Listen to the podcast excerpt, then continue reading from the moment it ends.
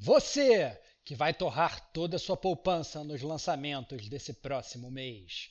Você que é sempre o último a saber das fofoquinhas do mundo dos games. E você que está morrendo de curiosidade de saber se sua mensagem vai ser lida neste episódio, esse cast é para você, que é gamer como a gente. Outstanding.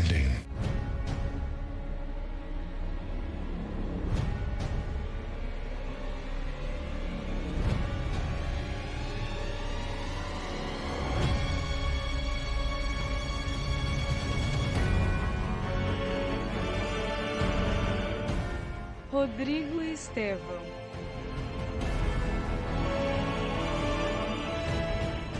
Diego Ferreira.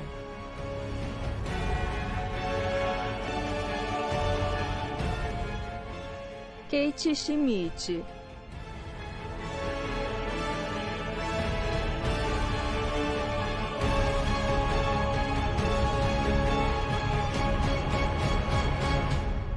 Este é o Gamer como Agente News.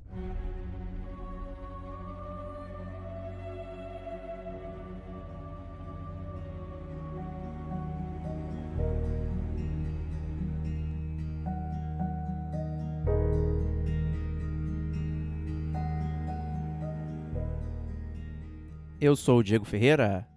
E eu sou o Rodrigo Estevão. E eu sou Kate Schmidt.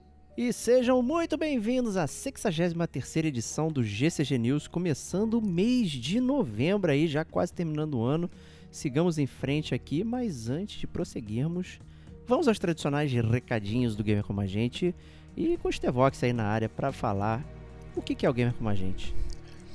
Sejam bem-vindos, vocês que não conhecem o Gamer Como a Gente. Se vocês não conhecem a gente, acabaram de descobrir o melhor podcast de games de toda a podosfera mundial é, modéstia à parte, obviamente. E vocês estão escutando Gamer Como a Gente News. Gamer Como a Gente News é o nosso podcast de notícias.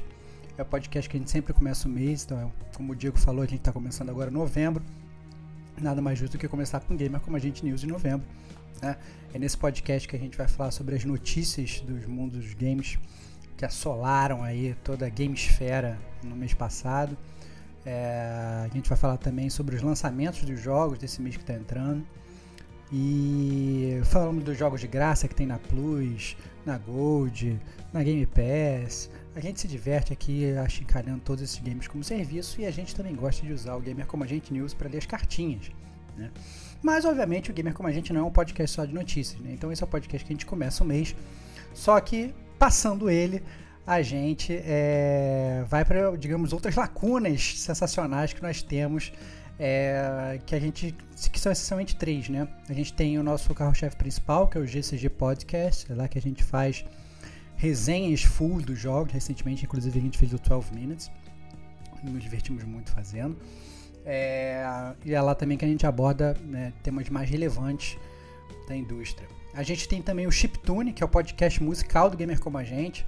Nós temos 11 volumes espetaculares, inclusive lançamos um no mês passado. Foi um grande sucesso, há muito tempo que a gente não, não lançava, nos divertimos muito fazendo. E é o, é o, o, terceiro, digamos aí, que sempre falta falar é o, é, digamos, o podcast mais mentiroso do Gamer Como a Gente, que é o DLC, que a gente né, promete que é um conteúdo curto, mas sempre dá mais que duas horas, né? E a gente sempre termina o podcast como grandes mentirosos, né? Mas Ser mentiroso é uma, uma, uma alcunha do, do gamer como a gente, né? O Diego tá sempre mentindo. Roubando, nos, não mentindo. Tá sempre mentindo, ladrãozinho, né? Tá, tá sempre, rogue, tá sempre rogue. fazendo isso. É, exatamente, exatamente. Mas é isso, galera. Sejam bem-vindos ao Gamer Como a Gente. É, espero que vocês se sintam à vontade, porque aqui é a casa de vocês também. E Kate, onde que o pessoal pode encontrar o Gamer Como a Gente? Bom, Gamer Como a Gente é, você pode encontrar pelo nosso site mesmo, né? É www.gamercomagente.com.br e lá tem os nossos perfis também, tem algumas análises e reviews de alguns jogos e também lá você pode acessar o, a nossa lista ali de podcasts, né? Caso você não ouça em nenhum agregador.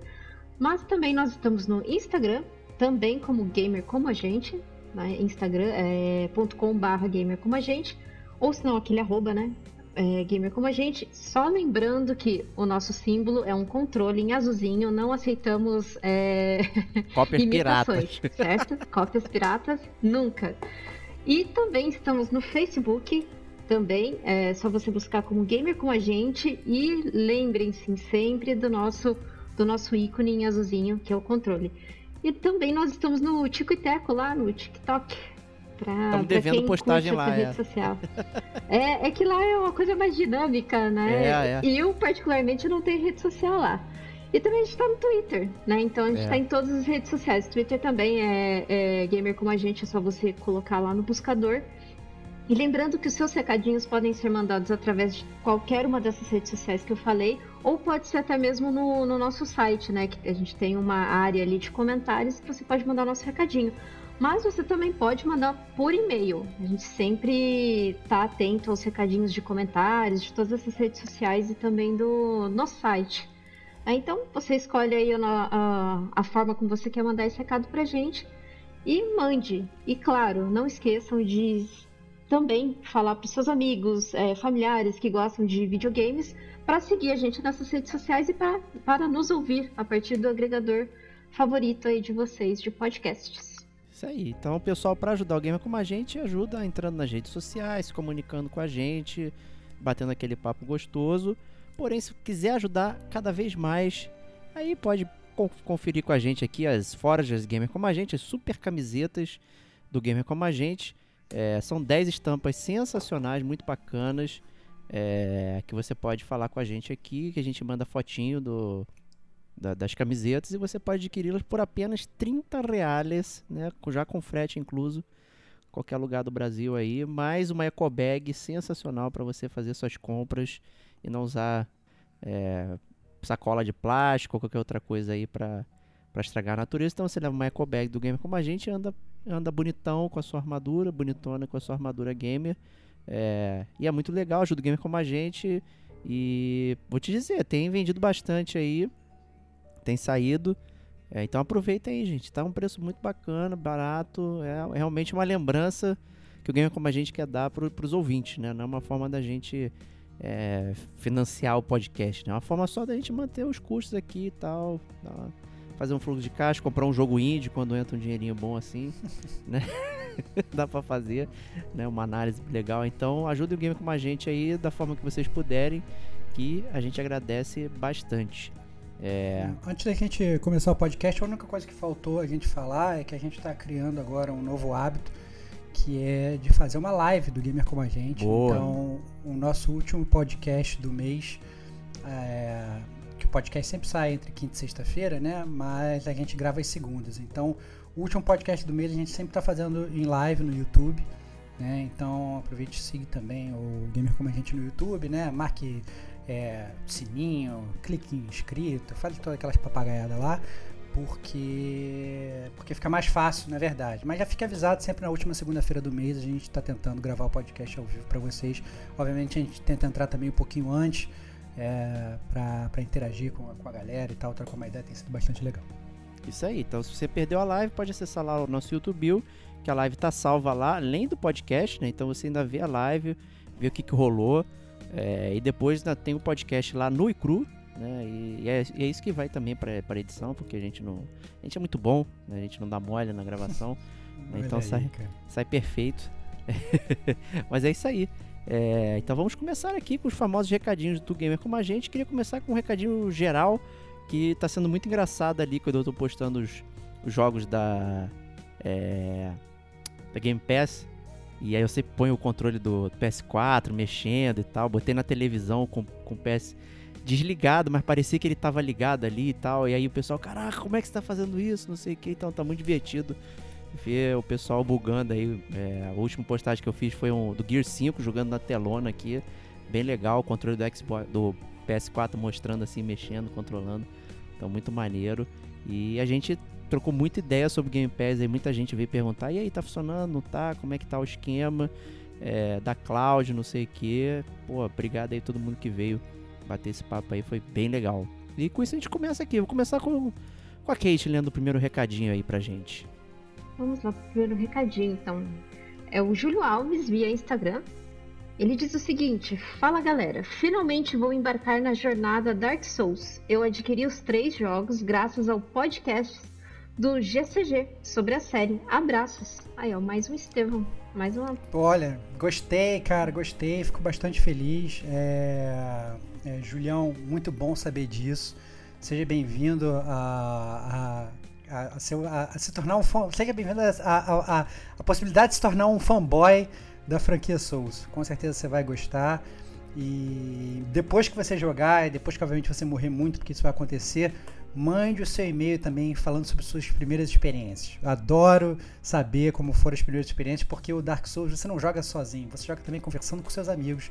E nós, obviamente, somos seus amigos também, né? já, que, já, que a gente te incentivou a pegar essa franquia maravilhosa. Então, é isso aí, fica dado o recado. Eu vou até aproveitar então um gancho aqui que o nosso amigo também, Eduardo Holopine, lá, platinou Dark Souls 3 enquanto ouvia a nossa live do Gamer Como a Gente. Ele mandou uma foto da platina e a nossa foto e, e tocando YouTube. Então, parabéns aí ao Eduardo. E o Dark Souls fazendo escola aqui, inacreditavelmente. Até eu entrei na escola, né? Terminando Dark Souls pois 3 é, aí. até, até o Diego, nunca imaginei que fosse terminar o Dark Souls. Já tô vendo que Elden Ring vai ser comprado por todos no dia do lançamento. total. Vamos fazer. é, e vamos todo mundo jogar ao mesmo tempo, cara. Vai ser espetacular, cara. Vai ser muito bom. É, vou prosseguir aqui com o próximo comentário do Cláudio Alves do Instagram. Oi, gente, que delícia de podcast. Ficou bem legal o Chiptune Volume 11. Diego super roubou no Resident Evil, mandou muito bem no Alien, Estevão e Serginho de Papelão deram mancada esquecendo Days Gone. E faltou The Evil Within do mestre Shinji Mikami. Jogaço. Aí nosso comentário Pô, vou- aí do, do Chiptune. Vou te falar que não, não, não, não demos mal. Não, não, esquecendo do. Nossa, eu tô, tô ruim hoje. A gente não mandou mal esquecendo do, do Days Gone, não, cara. A gente, na verdade, botou o Days Gone, mas o Diego obrigou a gente a tirar e tal, deu chilique e tal. falou que ele ia participar mais do podcast, jogou a pauta pro alto. a pauta, sabe? né? Tô- tô- é, jogou a pauta pro alto, falou: não quero mais participar disso aqui, se você botarem Days Gone e Não tal. volto mais aqui. Deu um show. É, não volto mais aqui, não sei o que. A gente, ah, tá bom, então a gente tira o Days Gone. Rolou, rolou toda uma briga de bastidor e tal, porque obviamente a gente tinha colocado. Mas isso aí. E vamos prosseguir agora com o Stevox, né, no próximo recadinho do, do grande, uma grande figura do universo GCG aí dos últimos meses.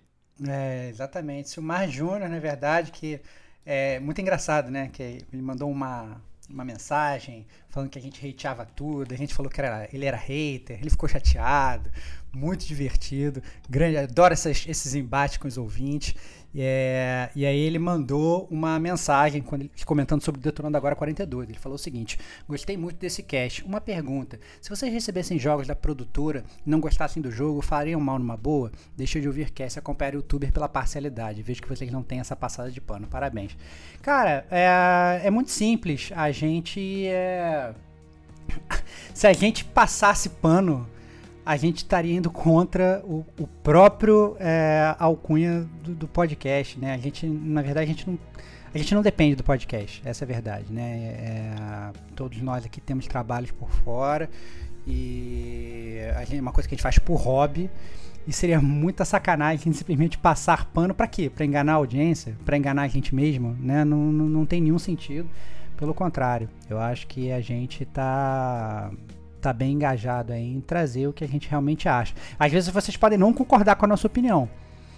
Tudo bem, isso realmente pode ocorrer, né? Um gamer como a gente quer dizer que nós somos uma grande comunidade, não quer dizer que a gente pense igual, né? Mas, mas passada de pano aqui não existe não. Apesar da gente ser acusado de ser sonista de vez em quando. É.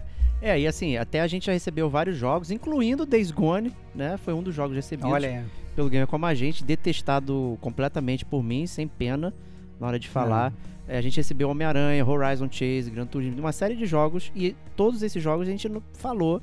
Ah, nós recebemos esse jogo e tal, estamos aqui resenhando e vamos falando uma boa. Outros jogos indies também recebemos, também falamos é, a nossa opinião e devidamente registrado também que aqui o jogo foi recebido é, por, por cópia do produtor e tudo mais, mas é aquela coisa sem compromisso. Todos os recebimentos que a gente teve, né, foi a, único, a única contrapartida nossa era criar o conteúdo em cima daquilo. A gente nunca recebeu uma orientação, ó, fala bem, fala mal, mas mesmo se recebesse, a gente ia cagar na cabeça. Né, pelo que o Stevox falou, porque, cara, o compromisso é com a nossa própria verdade, não com. com- não tem sentido em mentir. né, para as pessoas para falar. Tem tanto jogo bom que a gente não precisa ficar inventando historinha, né? Então, mas negócio de parcialidade não existe. É, todo mundo é parcial, né? Não tem você às vezes se alinha com, com conceitos que você curte ou não, né? Mas é, é uma coisa parcial. A nossa opinião também ela representa o que a gente pensa. Não, e, e convenhamos, assim, a gente passa pano, digamos que a gente recebe um jogo que é horrível, a gente recebeu de graça, a gente resolve falar bem. A gente vai estar dando um tiro no próprio pé, né, cara? Porque o nosso ouvinte vai escutar, vai falar, caraca, eles estão falando muito bem desse jogo, né? Aí eles vão pegar para jogar, vão achar o jogo uma merda, e aí depois nunca vão mais respeitar a nossa opinião, nunca mais vão escutar o podcast. Então, assim, desculpa, não, não tem a menor lógica passar pano para jogo ruim, né, cara? Então, assim, é... realmente com a gente não procede. E a gente tem que, teria que atuar muito bem, né, pra, pra, pra, a gente não é ator, né? Então, É, não, esse jogo aqui com essa cara. mecânica incrível, não sei o que, eu não, não sei fazer Não. isso. A gente é muito verdadeiro O- nisso. O Silmar, inclusive, é, depois deixou outro comentário também no site, na Água Verdade, sobre o próprio chiptune. E foi muito curto e grosso. Falou: Esse cast foi sou. PS, não sou hater. Aí, olha lá, viu? É, a gente sabe que você não é hater, cara. Pelo contrário, cara. Se você fosse hater, você tá tendo outro tipo de, de- de troca com a gente. A gente fica feliz, na verdade, de realmente fazer essa troca, cara. Continue mandando sua mensagem pra gente, que a gente gosta de ler aqui. Vamos lá, Kate, leia aí a próxima Uhum. mensagem aí. A próxima é do Cyberdeco, via Instagram. É, ele diz o seguinte: Caras, como vão? Relato do Cyberdeco. Comecei a jogar Days Gone. À Olha aí. primeira vista, achei, nossa, que jogo lindo. Parece interessante, não entendo porque foi tão hateado. Porém, após umas acho que 8 horas mais ou menos jogando, entendi o motivo pelo qual teve notas baixas. Que jogo empty, aleatório, um monte de coisa irritante. É... Pô, Porra, porra, ele vão. porra, ah tá. porra, que legal usar a moto, né? Mas não, ma- mas, não. Te obrigam a ficar abastecendo toda hora. Porra, uma moto deveria ser econômica e me, e me deixe brincar com a moto pelo mapa livremente, pô, que saco. E aquelas missões de ninho, que parada genérica. Vai, queima, aparece uns frenéticos, gasta toda a munição, volta pra qualquer área pra refazer o estoque, porque, porque os itens magicamente resetam. Aí você não consegue acumular nada. Fica nesse vai e volta genérico, fora as cutscenes que achei umas total deslocadas acontecem do nada. Realmente. Enfim, selo Cyberdeco não aprova. Vou usar da minha regra de abandonar logo para não gastar mais de 30 horas nisso. Meu blog tá show. Opinem. Abraços. Aí. Vamos opinar. É, Cassia, então, assim, é, eu, eu entendo, na verdade, parte do hate, porque, na verdade, parte do hate, ele, ele acaba criticando coisas que são muito com muitos jogos de mundo aberto, né? É, então, todas essas coisas, coisas aleatórias de, de, de mundo aberto, missões que resetam, né? Isso, na verdade, é muito normal. Eu não sei se eles mudaram alguma lógica, mas eu não lembro desse negócio da moto, da- do, do combustível ter, ter me atrapalhado tanto, não. Eu achei até divertido. Volta e meia, ter que, sei lá, entrar numa casa abandonada para tentar procurar é, gasolina e lá tá cheio de zumbi e tal. É, não tô passando pano não, porque eu, que eu gostei mesmo, achei divertido essa parte. Mas é isso, assim, é, obviamente Days Gone, eu, eu acho melhor referendar o nosso próprio podcast, foi um podcast que teve muita polêmica, muita briga, né, porque eu gostei de várias coisas, é, o Diego odiou várias, Kate odiou também, o Diego gostou, é, mas é o que eu acho, é o que eu acho o grande erro quando só o Days Gone é pensar que o Days Gone é um AAA, né, porque quando você olha a primeira vez, você vê pô, gráfico, mundo aberto e tal, não sei o que. Na verdade, ele não é AAA, né? Essa é a grande verdade. Ele é um Double A no máximo. Então. E aí, mas obviamente você pega esse jogo, vai, ah, vou comparar com GTA, vou comparar com não sei o que. Aí a pessoa, né, perde a mão na comparação. Mas é isso aí. É perder a mão no jogo, na verdade. Se fosse um jogo menor, Vou mais contido. perder minha mão na tua cara, meu irmão. perder minha mão na tua cara. Ó, hater, hater, não volta mais aqui. É, Ó, vamos ver o próximo, hein? O próximo é, é- também é polêmica aqui. O Miguel mandou, Miguel Rezende. Aqui, salve, salve amigos do Gamer com a gente. Acabei de ouvir o podcast Top 10 Jogos da Geração, só tem uma coisa a dizer. RDR2 maior que Last of Us 2. Eu não consigo respeitar a birra do GCG como a obra-prima da geração passada. Vocês jogaram errado. Eu preciso expressar toda a insatisfação dos amantes de RDR2. Nem no top 10, não é à toa que a bolsa caiu essa semana. Completo absurdo acontecendo nesse país. Tá aí. cara, amei esse e-mail. Amei mesmo, amei Muito mesmo. bom. E vou te falar, é, eu- eu não sei, cara. É, ô Miguel, eu, eu fico preocupado, cara, porque eu, eu não, eu não consegui gostar. E olha que eu já tentei voltar algumas vezes pro jogo. E sempre que eu volto, eu jogo no máximo 10 minutos e falo, nossa, esse jogo é merda. E eu, eu paro, eu realmente não tô conseguindo, né? E olha que, inclusive, depois eu já peguei jogos de mundo aberto, como foi o próprio é, Ghost of Tsushima, e eu joguei Ghost of Tsushima. É, já tava com recalque, achando que eu ia odiar por causa do RDR2, mas eu gostei. Então, sei lá, cara, acho que não clicou mesmo comigo, cara. Eu acho que se comparar com o RDR original, é, realmente ficou, ficou muito abaixo. Mas é um jogo que eu vou ter que, cara, a gente não vai, a gente vai ter que fazer um cast full dele em algum determinado momento, Sim. né? E eu vou ter que jogar essa parada, só que eu, eu admito, cara, que tá difícil, ainda mais agora com Game Pass, cara, porque aí parecem muitos jogos bons e eu falo, cara, pra que, que eu vou voltar e afundar mais 30, 40 horas num jogo que eu tô achando horrível, né, cara? Eu tô achando realmente bem ruim. Então, vamos ver o que, que Porque vai a gente terminou, no que no terminou? Terminei. O quê? Mas assim, o que que acontece? É, eu comprei ele na quando ele lançou, né? Porque eu gostei muito do primeiro. O primeiro eu gostei demais. Eu joguei Todos até nós. aquela versão de zumbis do primeiro. E daí eu, eu, eu fui assim, na fome, né? Só que, cara, sem brincadeira, eu comecei a jogar, 30 minutos eu tava dormindo. Eu dormi jogando, é, eu ia falar Resident Evil não, o, o Red Dead, É. o 2. Eu dormi. Aí, beleza, continuei jogando, jogando. Aí chegou um certo ponto ali que já era, acho que a quarta vez que eu, que eu dormia jogando. Sabe? Sempre tentava, eu dormia jogando. Aí, dropei o jogo. Eu só fui finalizar ele depois de dois anos, quando chegou na Game Pass. Aí eu falei, Caraca. não, agora, agora eu vou finalizar. Aí eu fui até o final, realmente. A história é legal, sabe? Tem, tem as suas nuances legais ali. Mas ele é um jogo muito arrastado, cara. É Aí você tem que esco... Eu não escovava o cavalo, não. Eu colocava, eu ia com o cavalo lá no lago, no rio, assim, entrava lá no rio e pronto, o cavalo já tá limpo. Tá limpo. Sabe? Eu, eu era Vai dessa. comer qualquer merda aí no caminho, não vou ficar te dando Cara, biscoitinho, não. Eu, eu acho que assim, pra, pra galera, pro Cyberdeck, por exemplo, que reclama de botar gasolina na moto, É, Sim, um jogo como o RDR2 vai estar muito ferrado, cara. Que assim, você tem que escovar cavalo, tem que fazer carinho no cavalo, depois você tem que. Arma, passar tá, óleo chegou. na arma. Passar óleo na, óleo na arma, chegou no frio, tem que botar um casaquinho. Nossa senhora, cara. Parece o, o Second Life na. na- É, mas é foda. no tu mundo do esquece Velho de tirar a Oeste, arma do cara. cavalo, tu vai enfrentar os inimigos sem arma, tá correndo É, na cara. mão, é, porque as armas É. ficam no cavalo, você tem que lembrar de entrar no menu, tira, né? Pô, é, É, muito cara. doido, é muito lento, tudo muito lento É. no, no RDR. Pois é, eu, eu, sinceramente, assim, eu, eu vou ter que voltar, mas eu fico lutando contra, contra mim mesmo, cara, porque realmente é, vai ser uma obrigação e eu sei que se eu for jogar por obrigação, aí eu tenho certeza que a minha, sei Vai lá, de- vai futura detonar, nota vai, é.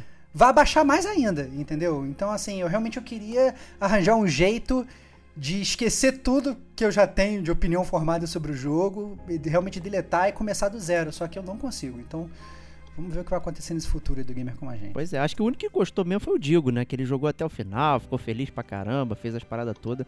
E ainda tive o infortúnio de perder o save, cara, que me gerou muito Nossa. transtorno. É, mas consegui ultrapassar, cheguei no terceiro capítulo, mas parei. Eu ganhei de aniversário em 2019, fevereiro. Né? E até agora não consegui terminar, mano. Já vai, vai pra três anos já de, de RDR2 na mão e sem conseguir sair do lugar. Mas eu compreendo as pessoas que curtiram, mas né, é, eu acho que ele é um- uma coisa assim, ou você gosta de- dessas paradas ou não gosta. Não é que o jogo é mal feito, nem nada. A gente não tá nem falando sobre isso, né? É se o jogo é mal feito ou não. É mais sobre como essas coisas se somam pra sua experiência. Né? Pra ficar claro, né? Não é um jogo quebrado, nem nada. É, e vamos Sim. lá prosseguir aqui ah, pro próximo. é, também é do Miguel. Fala aí, Stevox. Lê o dele aí. É, então, agora, é engraçado é que eu vou ler o, e-mail, o e-mail dele, né, que na verdade foi via Instagram, e aí a gente vai fazer um paralelo com esse mesmo papo do RDR. Então, só pra relembrar, o Miguel acabou de mandar um e-mail falando que o RDR2 é o melhor jogo do mundo. E aí depois ele mandou esse e-mail falando o seguinte... E ontem eu ouvi o podcast Ghost of Tsushima e fiquei completamente surpreso. Eu zerei o jogo, mas fiz pouquíssimas quests secundárias. Ouvindo a resenha, eu senti que perdi muita coisa legal que ajudava a construir aquele universo. Parecia até que eu tinha jogado outro game. Coisa que eu não sinto em um Assassin's Creed da vida, em que eu também faço praticamente só as quests principais. Isso me levou a uma reflexão de se vale ou não a pena gastar tempo nas quests secundárias, principalmente para quem não tem muito tempo e joga aquela famosa uma horinha é, no final do dia. Será que eu estou perdendo muito conteúdo dos jogos ou será que na maioria dos jogos é só injeção de linguiça mesmo? Vale a pena gastar tempo nelas ou melhor me manter nas principais, gerar o jogo gastar esse tempo em outro game? Será que eu sou menos gamer? Esses questionamentos estão me tirando o sono por culpa de vocês. Obrigado. Ó, ó, antes de responder, que na verdade eu até quero que o Diego responda, porque o Diego é o senhor qualidade de vida Ah, jogando sim. videogame. é, antes do Diego responder, eu já volto uma pergunta pro Miguel. Meu amigo, como que você jogou a RDR2? Você jogou fazendo todas as sidequests? Ou você só foi correndo fazer a quest principal e zerou o jogo em 5 horas e por isso você acha o jogo bom? Né? Essa é a grande pergunta. Porque Aliás, uma nem dá pra fala... correr no RDR2 pra fazer a quest principal, porque você fica Não. obrigatoriamente tendo que fazer side quest. Igual qualquer outro É, em GTA, alguns né? momentos, em, É. al- em alguns momentos do jogo, em alguns É. momentos do jogo, né? O, o que eu acho, o que eu acho é o seguinte, cara, é, long story short, eu acho que você tem que ser feliz jogando o jogo. Entendeu? Se você entrou num jogo, você percebeu que a quest ela faz bem pra aquele mundo ali e tá te interessando, faça a side quest. Se você tá achando que a side quest é uma side quest vazia pra caceta, não faça a side quest. É simples assim. É, a gente, por exemplo, a gente já falou aqui de assim, dois jogos totalmente opostos, apesar dos dois serem de mundo aberto. A gente pega o Horizon Zero Dawn, que é um puta jogo, tem uma puta quest principal, mas as side quests, as quests secundárias são um lixo. Né? É, pelo menos na minha modesta opinião, elas não agregam nada no mundo.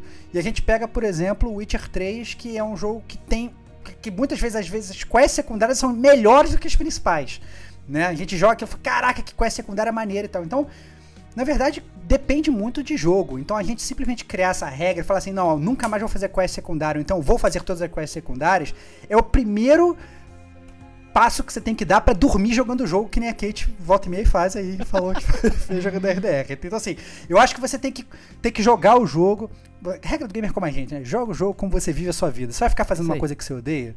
Né? Não, você não vai ficar fazendo uma coisa que você odeia. Então, testa, né? Vai testando as sidequests e tal, não sei o que, vê se curte, vê se tá agregando pro mundo. Se tiver agregando alguma coisa pro seu gameplay, manda brasa. Se não, cara, se liberta, cara, porque eu acho que ainda tem uma, uma galera gamer que é que ela se sente obrigada a fazer side quest. O Digo Domingues, né? é- ele, é um, ele é um exemplo clássico disso. É aquele cara que ele pega o jogo, ele tem que fazer todas as side quests. E às vezes, cara, você fala com ele, você tá gostando? Nossa, eu tô odiando, mas eu tenho que fazer. Não, mas eu já andei o mapa todo, não, mas eu tenho que abrir mais esse mapa. Não, mas eu tenho que. Cara, não, você não tem que nada, brother. Você tá gastando seu próprio tempo. O seu tempo você podia estar jogando um jogo maneiro, fazer uma side quest você tá odiando, né? Então, assim, eu acho que às vezes a gente fica sendo refém de nós mesmos. Esse, isso sim é que tem que te dar medo, Miguelzão. Entendeu? Você ficar refém da sua própria obrigatoriedade, das suas próprias regras autoimpostas, né? Então, da mesma forma pode funcionar do jeito contrário. Você botou na sua cabeça, nunca vou fazer side quest. E às vezes você pode estar perdendo uma, uma puta experiência. Como ele entendeu? perdeu Então, no Tsushima, né? Ele acabou de falar. Exatamente, exatamente. Então, assim, cara, não não se atenha a essas regras, cara. Enfrente cada batalha da forma como ela deve ser enfrentada. Mas fala aí, Diogo. Eu queria que o Diogo falasse um pouco sobre essa questão de qualidade de vida que eu sei que ele ama falar. É, eu, o- eu vou comentar isso aqui primeiro. Será que sou menos gamer? Então, gente, é, a gente fez o podcast número 24, o DLC 24, foi o casual versus hardcore, né? Que a gente brincou aí com todas as nomenclaturas aí do. do... Então, assim, esse tipo de questionamento é meio. Né, não precisa fazer isso. Né, é, será que sou menos gamer e tal? Se a gente gosta de videogame, é isso aí. Estamos jogando, é gamer como a gente. É, essa que é a parada. E aí, como você elege o gastar o seu tempo, como o Stevox falou. Né? Eu tendo a preferir jogos que trazem qualidade de vida, como ele falou, que trazem algumas facilidades é, mecânicas ali que, que produzem isso. Então, para evitar, eu, tipo, eu não quero trabalhar no jogo. né? Eu já trabalho o dia inteiro. Na hora que eu jogar, eu não quero estar trabalhando, não quero estar catando pecinha, não quero estar botando gasolina. Essas paradas, ah, é bonito eu ficar lá alisando o cavalo. Cara, mecanicamente é legal, mas tipo, eu não tô no Velho Oeste, já passei o dia inteiro trabalhando pros outros, agora eu quero passar de cavalo, fazendo um, um arrastão na, na, rodovia, não posso, porque o cavalo tá chateado comigo porque eu não dei biscoito para ele. É, é, maneiro? É, mas eu não tenho que fazer isso. É tipo no Metal Gear 5, que os caras gastaram a mecânica de botar um cocô na pista pro, pro Jeep rodar. Entendeu? É maneiro? É, mas tipo, pra que, que serve essas paradas? Né? Me parece. Faz o Jeep rodar, cara. Faz o Jeep rodar, mas. mas quantos Jeep você encontra na. Tem um tanque, o tanque passa no cocô a massa. Então já era. É, eu, eu achei curioso, né? Justamente isso. O RDR, ele pareceu imerso no mundo, pelo que ele falou. Eu acho que também tem isso, de você entrar no mundo, curtir o mundo e querer experimentar as coisas, aí você pode ou não se decepcionar com, com, com o, o roteiro, com tudo que foi acrescentado dentro do jogo. É óbvio que a gente sabe que tem pegadinhas, tipo um Assassin's Creed da vida, a gente sabe que é pegadinha do malandro. A gente testa, Kate é burro, eu sou burro, a Kate é né, burra, desculpa falar. Né? A Mas gente vai, mesmo. a gente vai, mete, vai fazendo tudo, mas a gente sabe. E é o que o Stevox falou. Existe uma parada que, que nesses jogos que são feitos de propósito para pegar no seu cérebro e fazer. Então você cai é, na forma do jogo. Você tira a essência, que é a, é a sua diversão, é você viver a sua vida, e você fica só É. na forma. Né? Você compra o formato, é um mundo aberto, preciso fazer tudo, preciso pegar todos os blips, senão eu não aproveitei o jogo e tal. Pô, os caras estão dizendo como é que você deve aproveitar o jogo. Sabe? E te fazem sentir mal por isso. A Ubisoft fica te mandando e-mail. Porra, eu vi uns e-mails do Far Cry aí que estavam circulando, tipo, ih, tu morreu, né? Nunca mais tu voltou aqui na ilha de não sei o que, né? O Exposito lá tá te dando um sermão, falou, fera, o jogo é um lixo, não quero voltar nessa ilha não, meu. Fica aí, pra, domina ela, azar Ele o te chamando seu. de perdedor. É, Tipo sabe? assim, ah, você desistiu, É. seu perdedor. Exato. É. Então, assim, a Sony também mandou, você passou a parabéns, você terminou o jogo. Então, existe esse metajogo é, que fica trazendo essas paradas ele cria a- essa ânsia interna de você terminar. E se você não tem o controle sobre o que você está curtindo, você cai e entra, entra no piloto automático.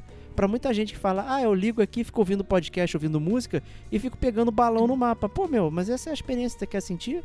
Por que você só não ouve o podcast sentado no sofá, tomando uísque, olhando pro teto, a meia luz no ar-condicionado? Pode ser uma experiência muito melhor, você vai ficar mais imerso. Né? Mas aí você escolhe ouvir o gamer como a gente, pegando o baúzinho no Assassin's Creed. Não faça isso. Né? Eu acho que então é como você aproveita. Depende, cara. né? Tem gente, tem gente, você mesmo falou, cara, que o Eduardo Roloparem platinou o Dark é, Souls mas eu 3 não escutando a aprovo, gente, não cara. aprovo. O Dark Souls é um Que jogo de isso? imersão. E o Gamer Como a Gente Cara, é um podcast de imersão. Cara, deixa ele jogar, deixa ele escutar o game com a Mas gente jeito que platinar, quiser, cara. pra ele Esse- platinar esse é o Dark ponto. Souls, ele jogou umas 15 vezes já aquilo Não. ali. Não era, a primeira, Eu- eu não era acho- o primeiro rodeio dele, usando as palavras da RDR. Cara, eu, eu acho, eu acho que, que o ponto é exatamente esse, cara. Eu acho que você tem que curtir a, a parada da forma que você achar melhor. Você quer escutar o gamer como a gente, né, andando de bicicleta ou plantando bananeira? Você, pode. O Diego vai odiar. Ele vai querer, na verdade, que você fique num quarto escuro, Exatamente. pensando na voz do Diego Isso. falando, Olá, totalmente garotada. imerso. É. pois é. Então, assim, o Diego. Mas não, cara, eu acho assim, divirta-se. Jogue o, o seu game como você é, é, é, joga a sua vida. Essa é a verdade, entendeu? Como você vive a sua vida. Cara, divirta-se. Né? Você gosta de fazer as coisas todas? Faça, mas não se sinta obrigado por conta das suas próprias regras. Você quer escutar de um podcast dessa forma, dessa outra forma? Escute da forma que você bem entender, cara. Eu acho que tem que ser simples assim e foge justamente desses dogmas, dessas, dessas coisas autoimpostas, muitas vezes pelos desenvolvedores, muitas vezes pela gente mesmo, né? Porque eu acho que a sua jogatina vai ficar muito mais tranquila. É isso aí. Então vamos lá, próximo e-mail aqui do Clash também com um, um questionamento pra gente aí. Então manda brasa aí, Kate. É o Clécio Vulgo Shadow. ele coloca aí. É, foi via e-mail. E ele diz o seguinte: Fala, amigos e amigas gamers. Aqui é o Clécio mandando mais uma cartinha. Tô precisando fazer essa pergunta a alguém, mas não tenho muitos amigos que poderiam respondê-la. A não ser vocês. Coração. Ah, há algum jogo que vocês queriam muito, muito jogar, mas que não cabe no orçamento ou não podem por qualquer outro motivo? Eu, por exemplo, sou bem fã de MM MMOs, ah, apesar de não ter tantos amigos. Amo um RPG com várias pessoas, entre aspas, reais, fazendo coisas pra lá e pra cá. E queria muito jogar é, Final Fantasy XIV online. 14. O, o jogo que eu poderia ser um anãozinho healer, um bardo gigantesco ou qualquer mistura de jobs e raças que se imaginar. Vocês sabiam que os bardos nesse, jo nesse jogo conseguem até tocar músicas reais em game? O roleplay é incrível, porém aí vem o motivo pelo qual não jogo. O preço salgado, várias microtransações e o imperdoável, na minha opinião, tem mensalidade obrigatória. Meu Deus, Square! Além de comprar o jogo, ainda preciso pagar novamente todo mês? Apesar de não parecer, até hoje não comprei o game. Sou do tipo que, que jogar muito um único RPG por bastante tempo. Por exemplo, Monster Hunter World, que estou jogando desde dezembro do ano passado. Então é melhor não me viciar nesse crack, porque sei que vai custar muito caro. Inclusive, nem peguei o trial free do Final Fantasy XIV. Já tô ligado que aquela amostra grátis é perigosa. Abraços pra todos vocês e valeu. Cara, É craque. Então, é craque. Não, eu acho interessante, né? A partir do momento que a gente consegue ganhar um pouco de gabarito game, a gente começa a perceber as emboscadas que nós mesmos vamos cair, né? Eu tenho certeza, por exemplo, que se ele fosse jogar o Final Fantasy XIV, ele ia amar. Mas ao mesmo tempo ele ia, saber que todo o dinheiro dele ia pra lá e que ele provavelmente ia parar de jogar vários outros jogos por causa disso. Então ele prefere não jogar. Então é engraçado, isso ocorre até com videogame, né? É... Mas, assim, a, a, pergunta que ele começou fazendo, eu acho que é uma pergunta que deve assombrar todo mundo hoje em dia, né? Que ele pergunta se tem algum jogo que a gente quer muito, muito jogar, mas que não cabe no, no orçamento da gente. Cara, todos. acho que isso acontece com todo mundo hoje. Todos, porque todos, todos os jogos, jogos hoje estão estão muito caros, entendeu? Pra você ter uma ideia, desde que saiu a, a, a notícia de que ia sair o remake do Demon Souls eu tô na, na fissura para jogar o jogo. Né? Mas obviamente para isso tem que comprar um PlayStation 5, você tem que comprar o jogo e tal, não sei o que. E sinceramente eu não acho que vale. Eu, eu, assim, por mais que eu esteja doido de vontade de jogar, é, eu não acho que vale hoje a pena comprar um PS5, entendeu? Porque não tem jogos, tem pouquíssimos jogos, entendeu? Então, assim, não, não, não vi ainda um grande objetivo. Quando tiver uma biblioteca de pelo menos uns 10 jogos maneiros que eu queira jogar, que eu só possa jogar lá, beleza. Aí eu vou e aí eu vou e compro o Demon Souls. E sei lá, com sorte, talvez vai estar muito barato nessa época, né? Então, muito barato não, né? Talvez um pouco mais barato, né? Muito barato, eu acho que a gente tá, tá entrando numa outra seara que vai ser um pouco mais difícil. Mas, mas a grande verdade é que hoje, cara, quem, quem joga tudo que, que pode são provavelmente só aqueles gamers que são muito, muito ricos, porque hoje a verdade é que o preço está sendo muito impeditivo para todo mundo, né? É, tem, né, você tem que ter muito dinheiro e muito tempo né, para jogar. É. Então o seu é tempo é valioso. E aí que eu falo, é.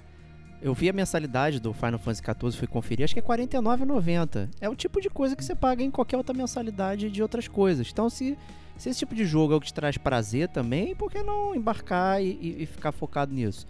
O lance é que a gente é bombardeado constantemente, e voltando a, até a pergunta lá do Miguel, é, que, que, as coisas estão sendo jogadas na sua cara. Porra, aí você se sente mal porque não jogou um jogo, você se sente mal porque não foi no mapa. Tudo isso é feito para você estar tá com a sensação de que você está perdendo alguma coisa por fazer uma escolha. E na real, é verdade. Qualquer escolha que você toma é uma escolha que você deixou de lado. Né? E você, a gente tem que conviver com isso. Né? Faz parte famoso da custo vida. de oportunidade. É, né? faz parte É. da vida. Eu acho que Mas- hoje mas a é- gente tem tanta facilidade em acesso que a gente tem a sensação de que a gente precisa estar em todos esses ambientes. né? Então a pessoa fica no Twitter, tá circulando. Aí tem a foto de uma pessoa jogando o Metroid Dread que saiu agora. Caralho, porra, eu preciso jogar, mas é blá blá blá, não pode. Aí, sabe, tem todos os jogos ao mesmo tempo, todos os lançamentos. Você fica com a sensação de que você precisa estar conversando. E não é verdade, você não precisa estar fazendo essas coisas. Então eu acho de coração, o, o se você acha que isso é uma coisa que vai te trazer felicidade e você tem como arcar, não, vai fundo, cara. Não fica achando que você tá deixando um montão de jogo pra fora ou, ou tá gastando Seja feliz. tempo. Seja feliz, Seja cara. feliz. O Stevox É. falou isso, seja feliz jogando videogame. É. né? Eu, eu acho, assim, eu entendo o que ele tá falando, mas obviamente a gente sempre pesa, né? Sei lá, o que a gente quer, ao mesmo tempo que, que ele quer jogar, ao mesmo tempo, sei lá, ele quer poupar dinheiro, ou ele quer comprar outros jogos, né? E a gente, mesmo forma que você falou, ah não, tá todo mundo acostumado a pagar, sei lá, 40 reais por mês no Netflix. E ninguém fala que é o preço abusivo, né? Paga 40 reais por mês no Netflix, você paga mais 20 reais por mês no Amazon Prime, depois paga mais 10 reais por mês, não sei o quê, paga 40 reais por mês na Game Pass e tal, não sei o quê. Mas ninguém tá muito acostumado e você paga a mensalidade de um jogo, né? E aí eu quero ficar pensando, caraca, quanto que eu gastei no Final Fantasy XIV? Ah não, já tô pagando aqui há um ano, já paguei 480 reais, né? Só esse ano aqui do Final Fantasy XIV. É foda, entendeu? Então, assim, quando a, quando a pessoa para pra pensar mais ou menos isso, mas porque ela não está acostumada. Mas eu acho que é isso aí que você falou, Diego. Eu acho que, assim, se ele quer e se ele vai ter realmente prazer, cara, se você se ele para pra escrever um e-mail pra gente falando que ele quer muito, muito, muito, muito, muito, muito, muito jogar, caraca, vai, cara. Mas saiba que às vezes você tem que saber desmamar também, né? Então, por exemplo, ver, ver- eu já fui muito tempo viciado em Destiny, consegui desmamar. A Kate já foi muito tempo viciada em Destiny, conseguiu desmamar e agora Não voltou, conseguiu. tá aí Não, cra- voltou. cracuda, frenética, Deixa sem ela falar o que ela parar. tava fazendo agora, antes do cast. Deixa ela falar. O que, que, fala ela- aí, que, que você tava fazendo antes do Onde você cast? tava? Digo, e o Eric voltou a jogar Destiny. Olha lá, cara, olha lá, cara. Não Eu tava acredito, cara. Olha tá aí, jogando, cara. Tá olha aí, jogando. cara. Tava no vício. Foda, cara. É, é Foda. tudo feito pra isso, mas ela tem um, também um motivo pra estar jogando, ela curte, né, Kate? Você compra as É. paradas, faz parte. Sim, e, e- e A tem comunidade uma, é legal, Uma né? outra questão, assim, é, é o que eu tava comentando. Eu joguei agora um, um- um jogo bem recente, Guardiões da Galáxia. Joguei até o final, platinei já ele. Porque agora o que tá me facilitando é que eu tô dividindo conta, né? Então eu tô conseguindo ter pelo menos um jogo ali de lançamento a cada uma vez, assim, um mês sim, um mês não. Então, aí o que acontece? Agora que eu terminei esse jogo e eu não vou comprar mais nada, eu vou ficar jogando Destiny. Por quê? Eu não tô gastando nada pra isso, entendeu? Então eu vou continuar jogando. Então eu voltei pra Destiny porque justamente o valor dos jogos não estão condizentes com o que a gente consegue hoje comprar, sabe? Então Uhum. eu voltei pra um jogo que não é pago. É, entre aspas, assim, você gasta se você quiser, sabe? E agora o Destiny também tem as temporadas, então cada temporada custa 40 reais. E essa última temporada que saiu, essa temporada ela vai durar cinco meses. 40 reais, cinco meses. Mas se É. eu quisesse, eu não precisaria comprar a temporada. Eu posso jogar tudo de graça. É que a temporada te dá alguns itens, algumas coisas que assim facilitam na hora de você infundir alguma armadura, alguma arma. Mas do contrário, eu voltei pra Destiny porque é algo que não vai sair do meu bolso, sabe? Que já é um jogo que tá lá, que tá lá e eu jogo com os meus amigos pra conversar em party. É isso. É, porque eu acho que tem essa parte também, né? Essa parte que da comunidade, né? De você entrar na party, bater, conversar com seus amigos, ficar batendo boca ali enquanto você faz uma raid, enquanto você faz uma missão e tal. Isso é muito legal, cara, entendeu? Isso assim, é, inclusive no nosso podcast que a gente falou bastante sobre Destiny, né? Temos dois podcasts sobre Destiny, né? Destiny 1 e Destiny 2, né?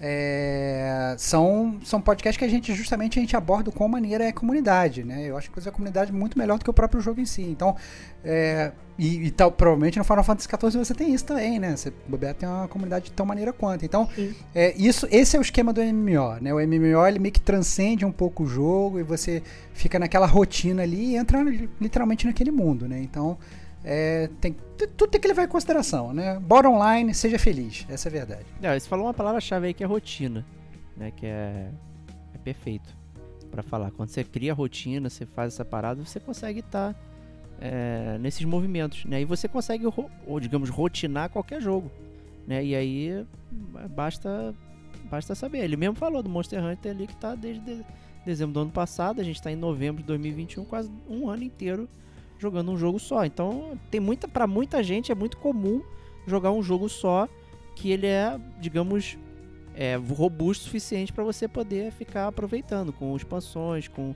com co- essas coisas têm preço, obviamente, né? Não é, não é, assim- não é bem assim, mas é o que a gente sempre fala do serviço, né? Então o Destiny é um serviço constante. O jogo você paga certas coisas, mas ele está em, em constante atualização. Os servidores estão online, eles são mantidos, não dropa, tem novas coisas, vão chamando as pessoas. Então pagar por essas coisas não é, não é o fim do mundo, mas é uma coisa que está na sua rotina ali, porque a gente brinca do crack, né?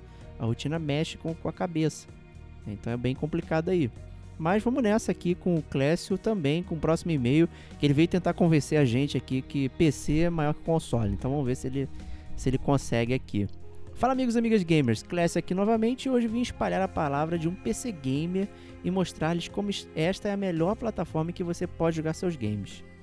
Antes de começar, preciso falar que já tive PS2, Xbox 360, PS4 e já pude jogar no Xbox One. Atualmente de console tem um 3DS XL e um PC mediano já há mais ou menos um ano, que roda todos os jogos atuais sem problemas e boa qualidade. Nada muito comparado ao PS5 e ao Xbox Series, mas melhor que um PS4, devo salientar. Então sinto que tenho um bom embasamento para falar os pontos positivos e negativos do PC voltado para jogos. E Ó, começa calma aí, só vem. an- antes dele começar a falar os pontos positivos e negativos, preste atenção nessa premissa. É, Um PC mediano há mais um ano, mas que é melhor do que um PS4. Né? Então, eu, eu não diria que esse é um, que é um PC tão mediano assim para grande parte da população. Não, também. Beleza. Se- se- seguimos, seguimos, seguimos. Vambora, vai lá. Vamos lá. Ó, a primeira já é uma falácia, né? Que ele manda aqui. No PC você não precisa pagar pra jogar online. Final Fantasy XIV você paga pra jogar online. Boom, já desmentido aqui. Na primeira. Não, mas aí, não, não, mas você tá sei. entendendo o que ele tá falando, porra. Eu sei, é Porra, não, falou, não é isso que ele tá falando. É que você não tem. Que ele tá falando que você não tem que assinar uma PSN Plus ou uma Gold da vida pra jogar online. Sim, é sei. isso, cara. Para de desvirtuar só porque o cara tá querendo convencer pra gente que ser PC Gamer Master Race é maneiro, cara. Eu tô totalmente aberto, cara, mas eu já, eu já desde cara, eu, eu tenho minhas críticas, vamos ver se bate com o que ele fala de pontos positivos e negativos. Vamos lá. Vamos lá. Emuladores. Sei que os gamers como a gente não são fãs de pirataria e entendo por quê. Porém, alguns jogos só são possíveis de jogar por meio de emuladores. Jogos que as desenvolvedores não dão mais atenção estão perdidos em consoles que não estão mais no mercado. Aí, boom, primeiro já era, né? Dá pra rodar no Xbox emulador. Lá no Series já era. Cara, você vai ficar contrapondo todas as ideias do cara, velho. com isso, cara. Calma, rapaz. Caraca, cara, você, cara, você tá muito do contra aí. Assim, Não. assim o, Shadow, Shadow nunca mais vai mandar e-mail pra Mentira, gente. vai cara. mandar, vai mandar. Vamos lá. Promoções. No PC temos promoções de jogos praticamente todos os dias. Além disso, os jogos são mais baratos e estão sempre caindo de preços. Isso é verdade, cara. São bem mais baratos mesmo. Porém, tem uns jogos meio bizarros saindo para preços absurdos, né, também. Não dá pra esquecer Não, mas disso. Mas não, tudo bem, cara. A mas grande pra maioria, console você. no- pra co- 90% é mais barato. É, mas- e pra console você tem jogos sendo lançados a preços absurdos todos os dias, inclusive Todos os jogos dias, super merdas. Então é- essa é a comparação. Ah, É, ah. o God of War saiu por 200 mango, né, no, no PC. Então É. também sacanagem isso. É, pod- é, poder usar para trabalho e estudo, além de poder jogar o computador ainda um computador. Então você pode editar vídeos, fotos, trabalhar com planilhas, Word, e assim como eu estudar, claro, sem falar no acesso à web e praticidade da navegação. Controles é um dos meus pontos favoritos. No PC você pode jogar com qualquer tipo de controle: mouse, teclado, joysticks da Sony, Microsoft, Nintendo, controles de movimento, óculos VR ou outros óculos, né, outros VRs ali, além de controles genéricos e mais acessíveis. Qualquer pessoa pode jogar exatamente do modo que quiser aqui. Não Verdade. temos limitador. Aqui, na verdade, a limitação vai ser o seu hardware e o seu dinheiro, né? Na É real. isso aí que eu ia falar, ainda- que a limitação não é o teu hardware, cara. É o teu salário, cara. Porque não importa o quão, sa- não importa o quão, quão grande seu salário seja, sempre vai ter um computador que vai custar mais caro que o seu salário inteiro, cara. É- esse, esse é o grande É, limitador, cara. E aí ele fala assim: ainda assim podemos jogar com uma taxa de FPS muito maior que qualquer console e ter jogos muito mais fluidos e bonitos em todos os sentidos. A gente fez um podcast que foi o 4K 60 FPS é, lá atrás. Acho que foi um DLC, eu não lembro agora, Stevox, se foi um DLC ou um, um full. Mas é só, Eu acho que foi o full, é cara. só pesquisar aí, gente. 4K 60 FPS é, um- é uma foto do, do Ezio é, em pixel art e depois bonitão. Uma capa muito boa que o Stevox fez. Foi o podcast número 40 do Gamer Como a Gente, Olha aí. cara. É, e foi muito É, bacana que a gente debateu exatamente essas questões de FPS, não sei o que. É, até ele não percebe essas merdas, né? Ah, tá 80 milhões de quadros por segundo. Mano, se tu olhar 2 quadros por segundo é Calma. muito. Né? Não- Calma, não- não é- cara. Ai, meu Deus, você tá demais. Você tá demais hoje, Diego. Pelo amor de Deus, cara. Ah, PS, não sou hater. é, tô vendo. Tô PS, vendo. não sou hater. É, vamos lá. Portabilidade. Há vários serviços onde você pode streamar seu PC no Android. E eu já fiz isso. Eu já streamei o, o, a Steam no Android, joguei o. ah, qual foi o jogo? Foi aquele de, de point and click, cara. Esqueci agora, deu, um- deu um branco aqui. Eu joguei um pouquinho dele. É, foi bem legal, achei maneiro fazer essa parada. É, e Steam Leak, né? Tá aqui, ele falou mesmo. Você pode jogar vários games deitado na cama com o celular e controle na mão, verdade. Mas o Game Pass também, também tá aí na área, né? Biblioteca Calma, de jogos. O PC tem a maior biblioteca de jogos de todos os tempos. Steam, GOG, Epic, Origin, o Play, é, todos né, são iguais, né? Tipo você ir na loja americana e no Submarino, ambos são do mesmo dono vendendo aquela cópia do, do Assassin's Creed por, por 129 reais. Aí, tô, tô hateando legal, hein? É, tô vendo, cara. Mas Você tá demais, cara. Pelo amor de Deus, cara. Ó, tá com muito mim, bias. Não, a- esse aqui pra mim é o ponto máximo. Esse aqui é o Calma, calma, calma. Pra mim, calma, não, tudo é. bem. Mas você pulou o último ponto dele, cara. Que ele fala, além disso, todos os jogos exclusivos do Ah, desculpa. Xbox e muitos da Sony estão vindo para o PC. É, e isso é verdade, estão vindo com atraso, né? Beleza, mas ainda assim estão vindo. Então muita gente com PC realmente está podendo. Né?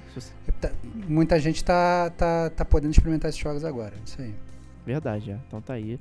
É, mas esse aqui que foi o que eu, que eu queria me referir. Seu jogo nunca vai se perder entre gerações. Trocou de PS3 e PS4 e agora precisa comprar os mesmos jogos novamente só pra ter na biblioteca. Esse problema aqui no PC não existe, exceto se você roda o Windows 98, né? Aí tem, tem jogos que só rodam. Caraca, para, cara! Para, cara! Pelo amor de Deus! Não, mas olha só, é, isso eu é concordo bastante Esse com é ele. muito Porque assim.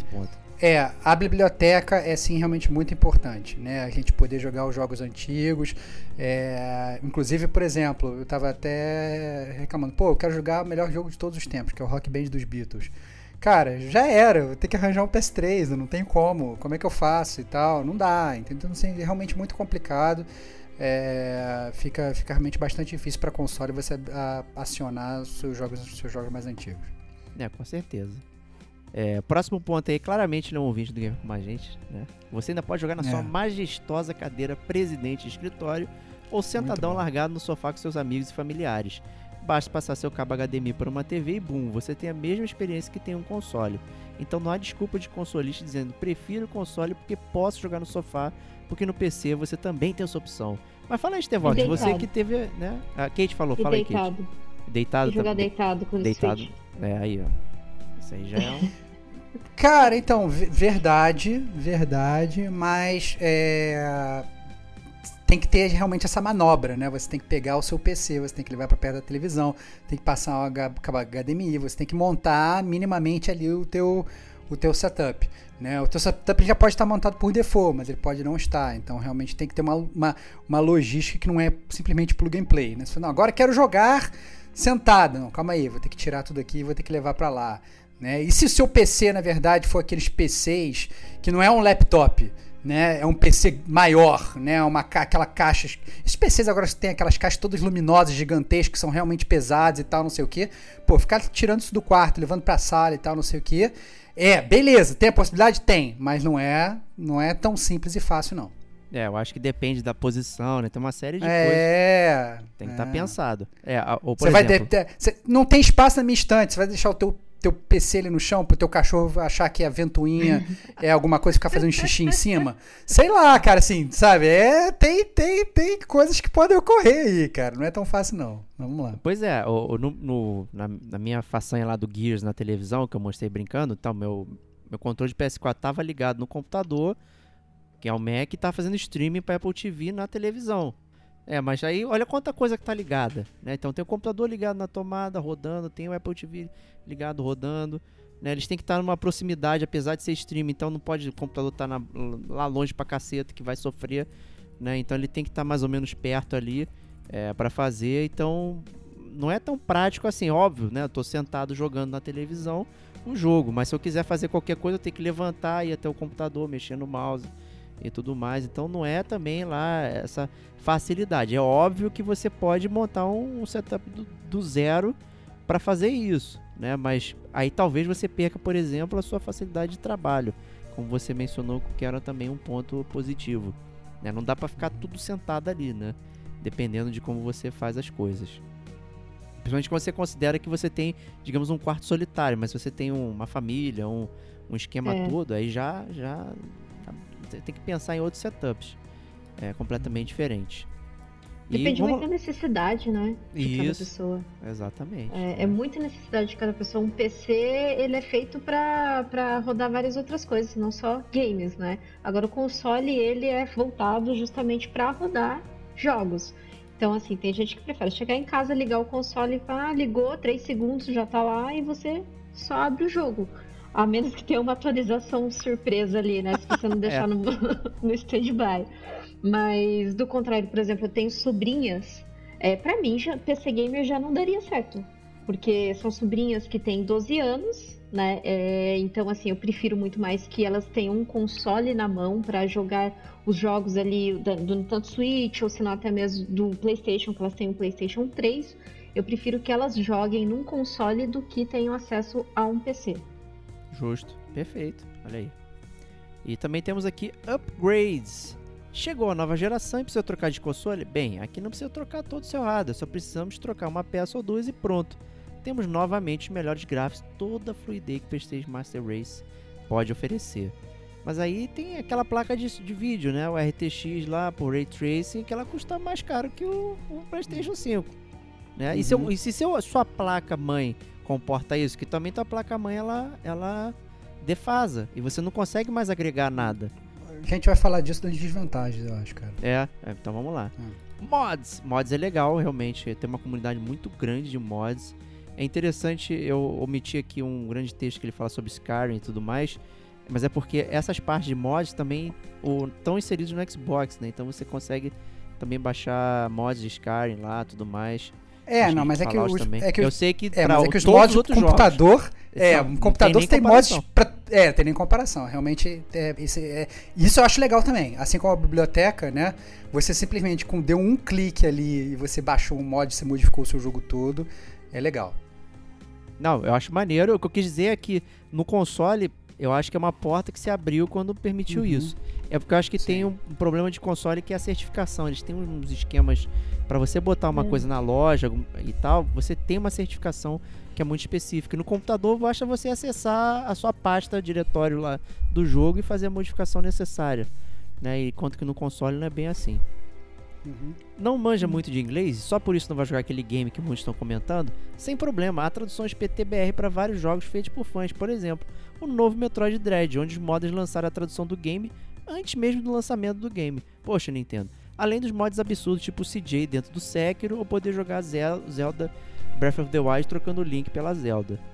É, é, assim, a, a gente sabe que isso aí é PTBR não é uma parada que a gente tá confiando. Sempre teve os fansubbers lá traduzindo o japonês e tal, principalmente que é muito específico, então a gente vai confiando, né? Alguém que traduz do inglês pro português e tal. É, a legenda, eu tinha olhado essa do Metroid especificamente, era, não era boa, sabe? É, Uhum. não facilita a compreensão do jogo. Eu acho que você poder mexer no jogo, eu acho ok, mas é, existe uma questão de trabalho e responsabilidade, né? Tipo na época do Lost, que era bombava e todo mundo tava legendando Lost pra, pra ver no, no, no torrent, mas tipo, Não, Você se a gente tá muito acostumado coisa. disso com. A gente tá muito acostumado isso com tradução de desenho animado japonês, Sim, né? De que- anime, né? Então que tem- normalmente vem do inglês, né? Da tem- é, legenda tem inglês algumas- pro japonês, É, português. é, exatamente. Tem algumas que são muito boas, tem algumas que são péssimas, tem algumas que inclusive mudam o total significado do desenho. Então tem que ter muito cuidado com isso, realmente. É, exato.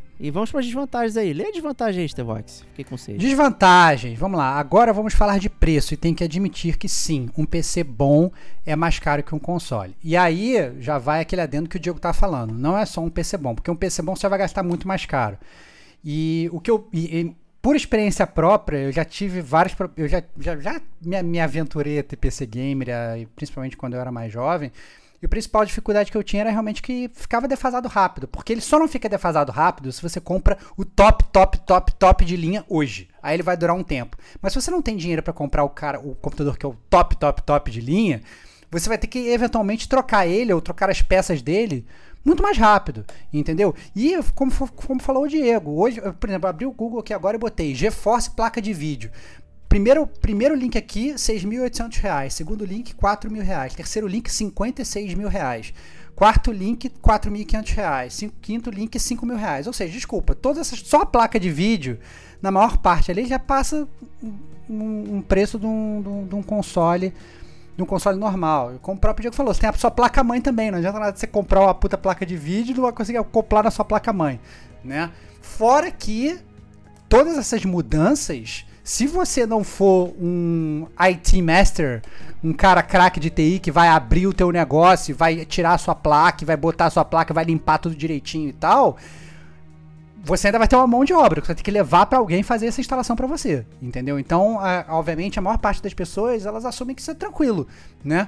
É, eu nunca achei nada disso tranquilo, né? Então, eu sempre tive amigos que achavam tranquilos, inclusive eu levava para eles, pô, me ajuda a instalar essa parada aqui e tal.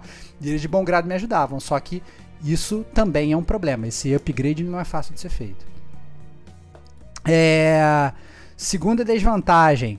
É, porém, o real motivo que eu acho que muitas pessoas ainda não preferem PC é pelo fator plug and play, que os consoles têm. Você não precisa de nenhum conhecimento sobre computadores para ter um console. Excelente ponto. E eu diria que esse, inclusive, é o ponto principal para eu não, nunca ter ficado jogando no, no, no PC por muito tempo. Porque volta e meia eu vou jogar um jogo, eu tenho, sei lá, uma hora para jogar, eu sento e falo assim: eu vou ligar o negócio, tava funcionando no dia anterior, eu vou ligar, está faltando DLL, não sei das quantas. Quem apagou Ou essa então, merda se eu não fiz nada? Quem é pa- né? Exatamente, exatamente. Não, Atualize o seu Windows. Eu atu... Cara, eu atualizei o meu Windows. Falei assim, você precisa atualizar o seu Windows. Beleza, atualizei o meu Windows. Quando eu entrei lá pra jogar meu Frostpunk, que foi há pouquíssimo tempo atrás, cara, o jogo não entrava mais. Eu, aí, aí- aí você começa, você não só tem, você tem que virar um, um- um- um literalmente um internet mestre, porque você tem que pegar o DLL, tem que jogar no Google, tem que descobrir se dá para você baixar, tem que aprender como instalar. Ah, não, agora tem que formatar não sei das quantas, agora tem que não sei o que, não sei o que. Cara, quando foi isso, já passaram todas as suas horas de jogo e você não jogou, e pelo contrário, você tá puto e não conseguiu resolver o seu problema, entendeu? Então, eu acho que essa é a pior parte, porque todo mundo que vai jogar no, no, no PC, eventualmente vai precisar ter algum tipo de conhecimento técnico. Entendeu? E, mais uma vez, não é a maior parte das pessoas que tem, e tem pessoas como eu que se frustram absurdamente, né? É porque você gastou dinheiro para comprar um PC maneiro, você gastou dinheiro para comprar aquele esse jogo, mas ninguém tá te pagando pela dor de cabeça que você vai ter quando surgir um problema com DLL ou com, com atualização do cacete A4 e tal. Então, isso realmente eu acho horrível. É, a terceira desvantagem que ele botou: mesmo pagando mais caro em jogos, o fato de não precisar procurar aplicativos para certas coisas ou ter que instalar vários programinhas pré-requisitos para jogos faz com que muitos se aproximem amem os consoles. Eu acho que é isso. Eu acho que isso resume a, a grande facilidade. Né? O console você vai pegar o seu controle, você apertar um botão ele vai ligar e você vai jogar e você não vai ter nenhuma dor de cabeça. E eu acho que é por causa disso, às vezes, que você acaba pagando mais caro em jogos, por exemplo. Você não paga mais caro no hardware, mas em alguns, em alguns jogos você paga mais caro. Então tem um balanço ali que tem que ser feito. Então eu acho que realmente ser PC gamer não é para todos. É maravilhoso enquanto tá tudo funcionando, né? Mas quando para de funcionar, meu amigo, você se fudeu. Essa é a verdade. Não, eu... é. E o pior é que tem console também agindo assim, né? O meu PS4, porra, tive problema com ele, de ficar reiniciando e vai e volta, é. instalar, perdi save. É, cospe Mas é mais raro, é né? Raro, é mais, eu acho que é bem mais raro. Eu acho é. que a gente vai ficar cada vez mais suscetível a problemas de software dentro do, do videogame. Porque toda hora tem atualização, toda hora você recebe alguma coisa. Pode ser que não funcione, pode ser que dê um pau igual um, um sistema. Antigamente era uma caixa fechada, né? Tu comprou uhum. o PlayStation 2, comprou o PlayStation 1, comprou o Xbox, é aquilo ali. Pum, bom jogo é, ele já, você já vê, recebe tudo pronto para jogar. Hoje não, você recebe atualização via internet do game, atualização via internet do console. É, também tá chegando também um ponto aí que pode ser que a gente tenha problemas caso essas coisas não se conversem ou, ou dê algum problema na instalação. Enfim, mas como o Stevox falou, é muito raro ainda. Não é um problema sistêmico é, para se lidar. Então, obrigado aí, Clécio, por seu super e-mail aí é, Master Race, a gente comentou aqui as principais paradas. mas, mas mais uma vez, assim, eu amaria ser que nem o Clécio e ser um PC gamer, porque eu vejo que as pessoas que elas são PC gamers, elas nossa, elas se divertem muito, porque na verdade talvez elas já tenham esse conhecimento de ser um IT Master Guy, entendeu? De lidar com todos esses problemas, entendeu? E realmente tem é, todas essas várias das facilidades que ele citou, eu concordo perfeitamente, eu acho que são realmente muito boas. Só que, sinceramente, sabe qual é o ideal? O ideal é você poder ser os dois. Entendeu? O ideal é você poder ser um PC gamer e o ideal é você poder ser um console gamer. Então você quer jogar no seu no seu no seu PS4 com seus amigos do PS4 que só estão só no PS4, você vai lá. Você quer jogar com é, no seu computador boladão, você você vai jogar. As comunidades, inclusive, são diferentes. Eu, inclusive, acho que até que a comunidade de, de, PC acaba sendo. consegue ser mais tóxica até do que de, do console algumas vezes. Então, assim, é, eu acho que. É, então, tu, tudo na vida tem prós e contras, mas o melhor de tudo é você poder ter a opção. Se você, gamer, pode ter várias opções, cara, abraça as opções. Se você consegue ter um, um, um, console da Sony, um console da Microsoft, um console da Nintendo e um PC Gamer, cara, joga seus jogos para o server, você provavelmente é milionário e, e, manda brasa, né? Ah, não, você não pode? Pô, escolha bem. Sabe que todos têm os seus prós e contras. Então, você pode... Um console vai ter prós e contras, né? Um PC vai ter prós e contras. O celular então vai é... ter prós e contras também. O celular, o celular exatamente. Utilizado. É. É, hoje você compra o celular, compra um, um, desses controlezinhos que é de Bluetooth, que você encaixa o teu celular e tá aí, o teu console tá ali, joga, joga inclusive jogos da Game Pass pela cloud, né? Então assim, não tem não tem erro. Hoje o que não, o que tá muito fácil é você se tornar um gamer, porque você realmente tem várias opções. É, mas é importante até por, por conta dessas facilidades você parar e escolher bem o que, que você quer ser. Justíssimo. Então, Kate, leia aí pra gente o último e-mail aí do, do nosso arquivo confidencial. Lá vamos lá. Diogo Alves, via e-mail. Ele diz o seguinte: Salve, salve, Stevox, Diegão e Kate. Pensando de uma forma geral na indústria dos games atualmente, Me peguei na dúvida se o momento é excelente ou se está havendo uma crise silenciosa no mundo dos games. Na opinião de vocês, existe essa possibilidade de crise? Não digo na parte financeira, nem só na visão dos desenvolvedores, mas sim no geral para nós gamers, e a forma como consumimos. O preço tanto dos consoles de nova geração quanto dos antigos estão absurdamente caros, excluindo assim uma, uma game uma gama altíssima de jogadores.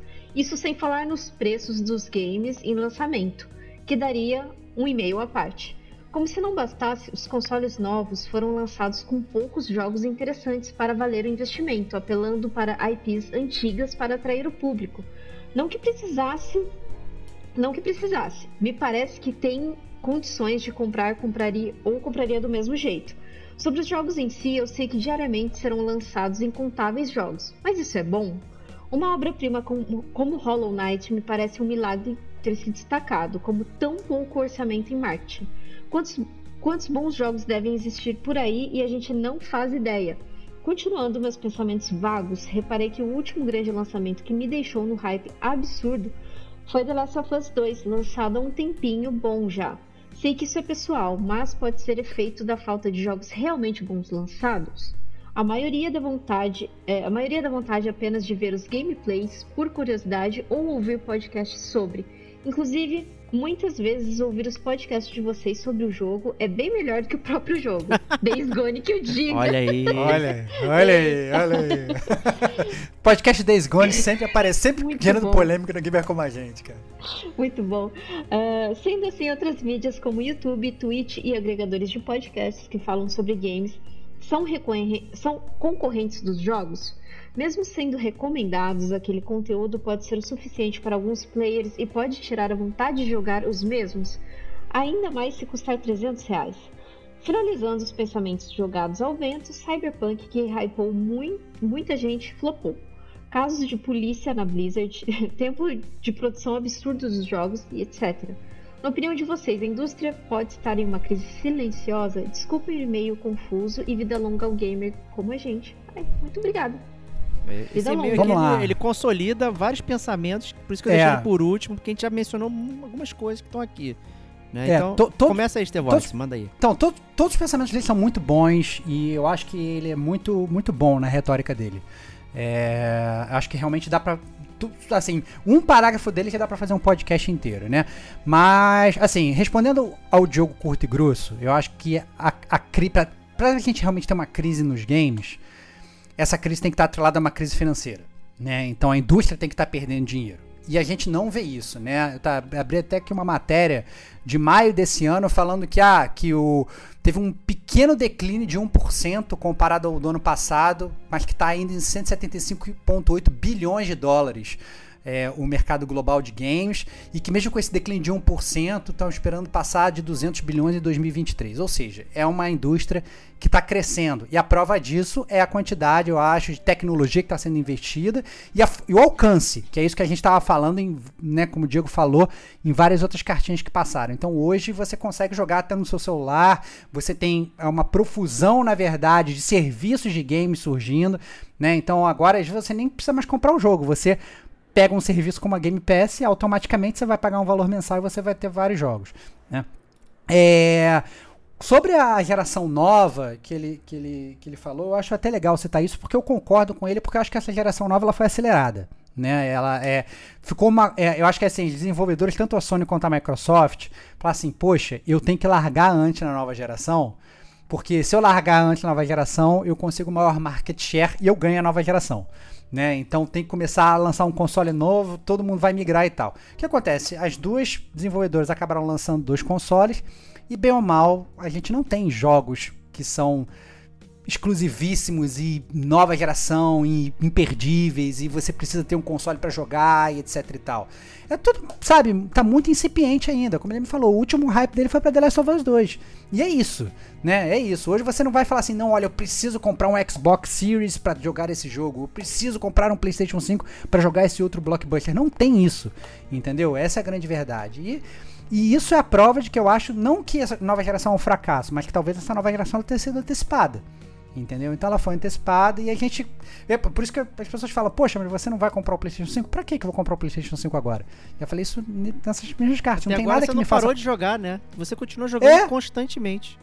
Exatamente. E eu só comprei um Xbox Series não por conta dos, dos jogos exclusivos de nova geração. Eu comprei por conta do serviço da Game Pass que eu queria experimentar, porque eu tenho acesso a uma gama de jogos, inclusive indies, como é o próprio Hollow Knight, que tá lá de graça, né? É, por uma- um, um preço mensal. Na época que eu fiz isso, já tinha, já tinha Game Pass no, no computador. Falei assim, não, mas eu quero ter o console e tal, não sei o que. Quero jogar no sofá, quero jogar sem problema de DLL, quero jogar sem, sem, sem problema de setup. Pô, peguei, fiz o investimento, comprei o console, botei nessa época, nem tinha xCloud ainda, né?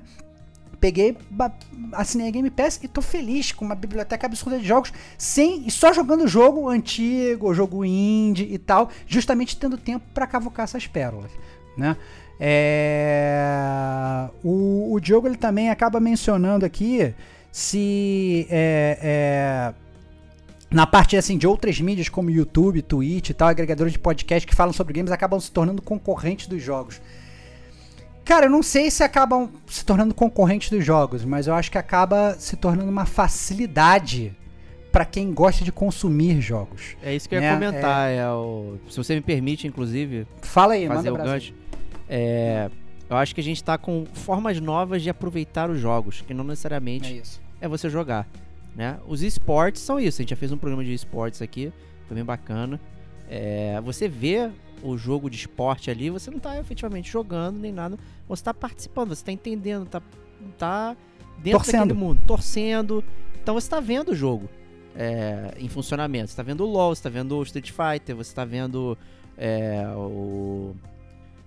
Enfim, qualquer outro jogo de campeonato aí que tá rolando, inclusive Smash Bros, né? Tem essas coisas todas, tem o EVO Online, tem uma série de jogos que são o, o Counter-Strike, o Rainbow Six, né? Então tudo isso são coisas robustas que você não necessariamente tá, tá jogando, você você tá sendo apenas um, um telespectador, mas isso movimenta a indústria da mesma forma. Então a fatia que o Stevox falou de um, 170 e tanto bilhões ali contempla também essa forma de consumir os jogos que é simplesmente uma, uma coisa passiva. Você não está jogando, está vendo e pode participar de algumas outras formas, como por exemplo você mencionou no YouTube, Twitch e tal. É, as pessoas também estão vendo os jogos, as pessoas jogando e elas estão comentando, às vezes, pô, muito comum. A Kate já jogou ao vivo também, né, Kate? Já, já fez Sim. live, né? Costuma jogar e tal. É uma forma de, de você jogar junto com alguém. Não. É, E até complemento isso, né? Fazendo paralelo com a gente mesmo. Ah, quem aí nasceu no- nos anos 80, né? E viveu muito aí, digamos, a, a- a- o início da era dos games e tal.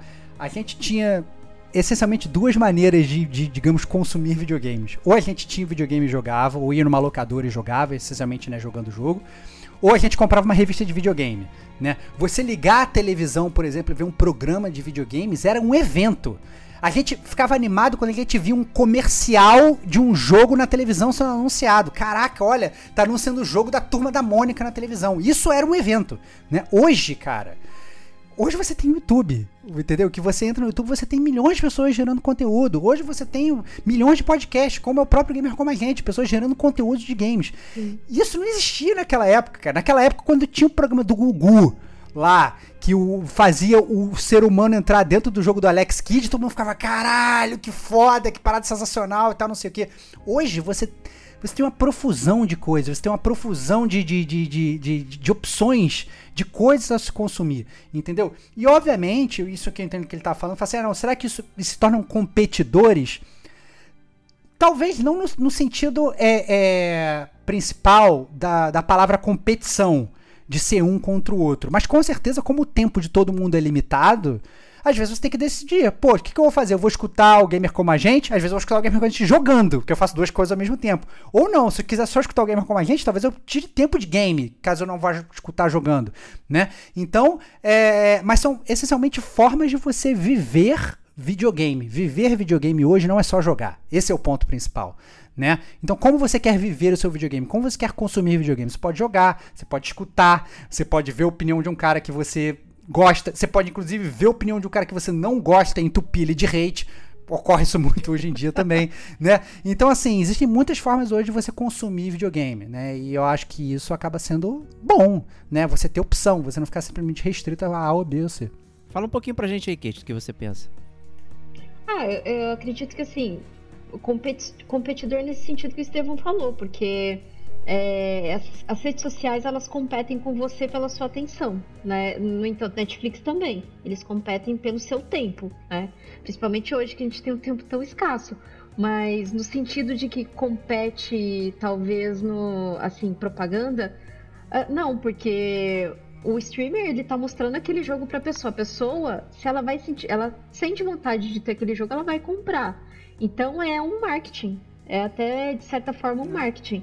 Tanto é que distribuem-se chaves de jogos é, para algumas pessoas um pouco antes, porque a pessoa vai fazer uma análise, vai fazer uma, uma review, vai fazer um vídeo em cima disso.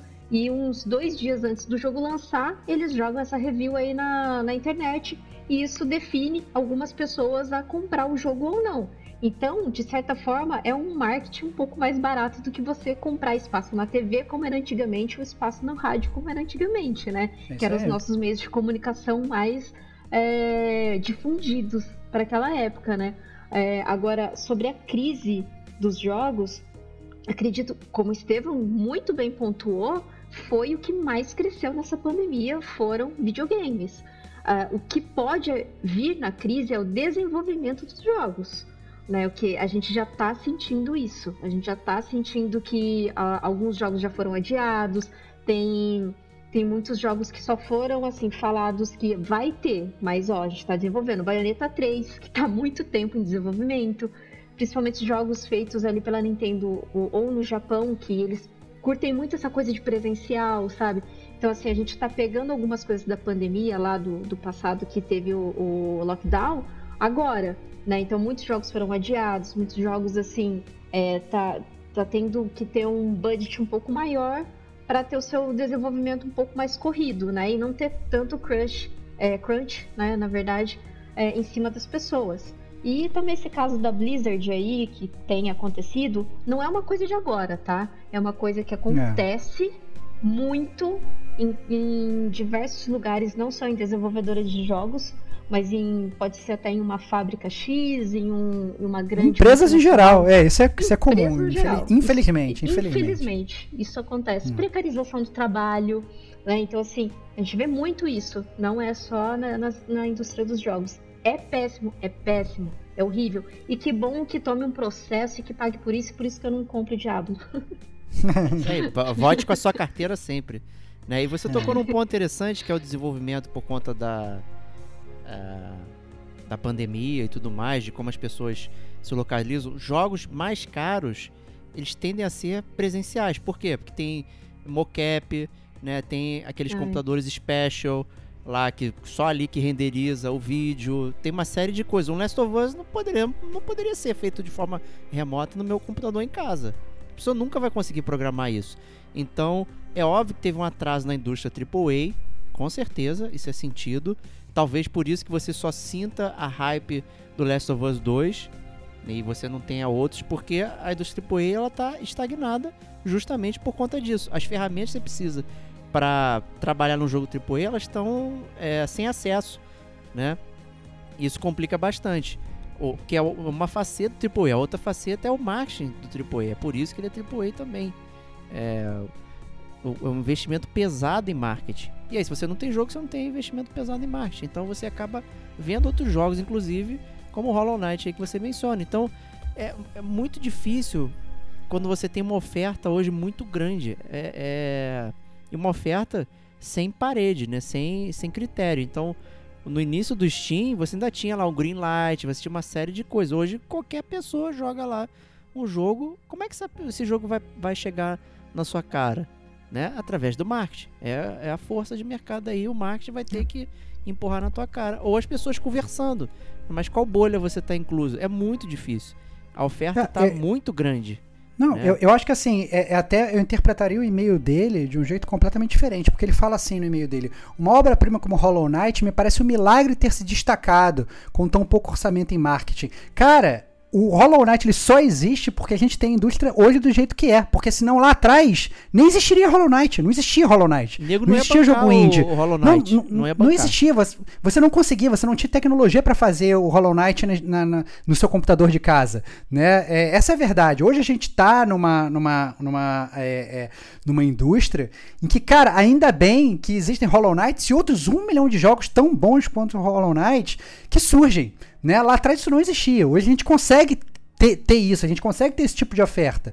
Né? Como o Diego falou, assim, não, eu acho que assim, a, a pandemia com certeza atrasou vários desenvolvimentos de jogos AAA, o que obviamente não justifica todo essa, essa, aquele, esse ponto que eu falei da, da antecipação da nova, da nova geração.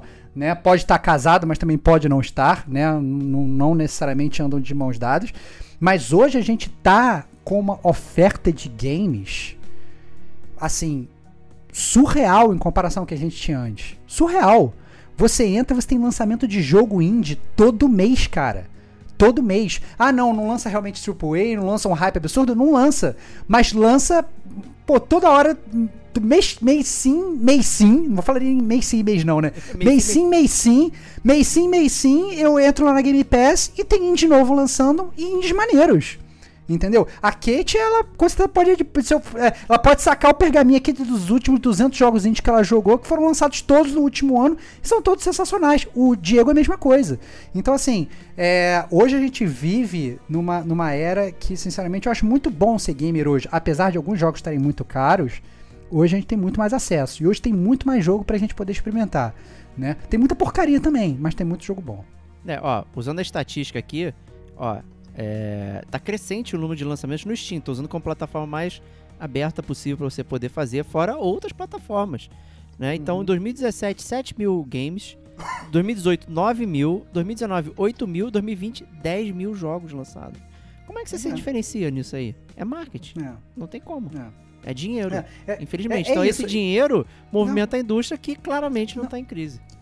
Não, e, e- eu acho que assim, e a comunidade também, né, cara? Porque a é, grande mas verdade. é muito menor o escopo. Óbvio, óbvio, óbvio, mas esse é o ponto. A comunidade ela precisa descobrir o seu jogo, né? Quando Demon Souls saiu, e olha que Demon Souls foi antes de começar a ter essa enxurrada de jogos indie. O Demon Souls era praticamente um jogo, entre aspas, indie. Era uma dessas pérolas desconhecidas. O negócio cresceu e se tornou uma IP gigantesca, né? A gente tá cansado de ver essas desenvolvedoras que começam pequenas, mas obviamente elas conseguem fazer um, um puta jogo o negócio vai crescendo, né? E aí depois o pessoal já começa, inclusive, com o hype. Ah, não, quando que vai ser o novo jogo da Super Giant Games e tal, não sei o que. Cara, quem era Super Giant Games há três anos atrás? Não era ninguém, cara. Entendeu? Então, assim, mas aí eles fizeram um ads e olha só que maravilha, agora já tá todo mundo no hype do próximo jogo. O que, que eles vão lançar? Entendeu? Então, é, um- um- antes a gente olhava lá atrás e você tinha aquelas grandes publishers só. Né? A sua oferta era, não, olha, tem que sair um jogo ou da Square, ou da Nintendo, ou da EA, ou do não sei o que. Cara, você olha o próprio gamer como a gente. Você vai olhar o gamer como a gente lá atrás, é, vai olhar a gente falando da E3, a gente vai lá, E3. Quem que são os desenvolvedores da E3? Ah, não, empresa A, B, C, são aqueles aquelas, aquelas big players ali. Hoje, a gente tem muitos jogos sendo lançados por desenvolvedores muito menores, com orçamento muito menor, e o jogo às vezes é muito melhor, cara, do que esses AAAs. A gente tá cansado de dizer aqui. Tem muito jogo indie que o pessoal fica falando, ah, mas esse jogo é indie, é um merda e tal, não sei o quê. E o jogo indie é, na verdade, muito melhor do que o jogo AAA, né? É isso aí. Então, Diogão, obrigado aí pela sua carta. Foi muito boa. Ela realmente dá um podcast inteiro. Então a gente tentou resumir aqui é, de- da melhor forma possível o, o seu e-mail confuso, mas não foi confuso. É perfeitamente legível aqui, a gente entendeu. E, e deixei ele no final justamente para aglutinar todas as discussões que a gente já teve até chegar aqui é, para fazer esse resumo. Então, brigadão. Galera, obrigado aí pelos seus e-mails. Continue mandando cartinhas. Estamos aqui chegando a 1 hora e 20 de podcast e Só de carta, cara. batendo Pelo papo com amor vocês. de Deus.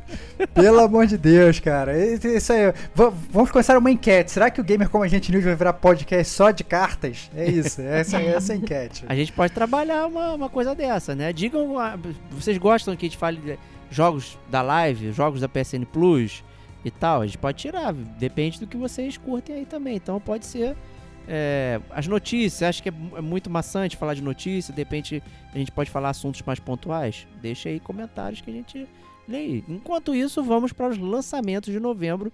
Kate vai começar aí com a gente. Bom, os lançamentos. A gente começa aqui com Call of Duty Vanguard.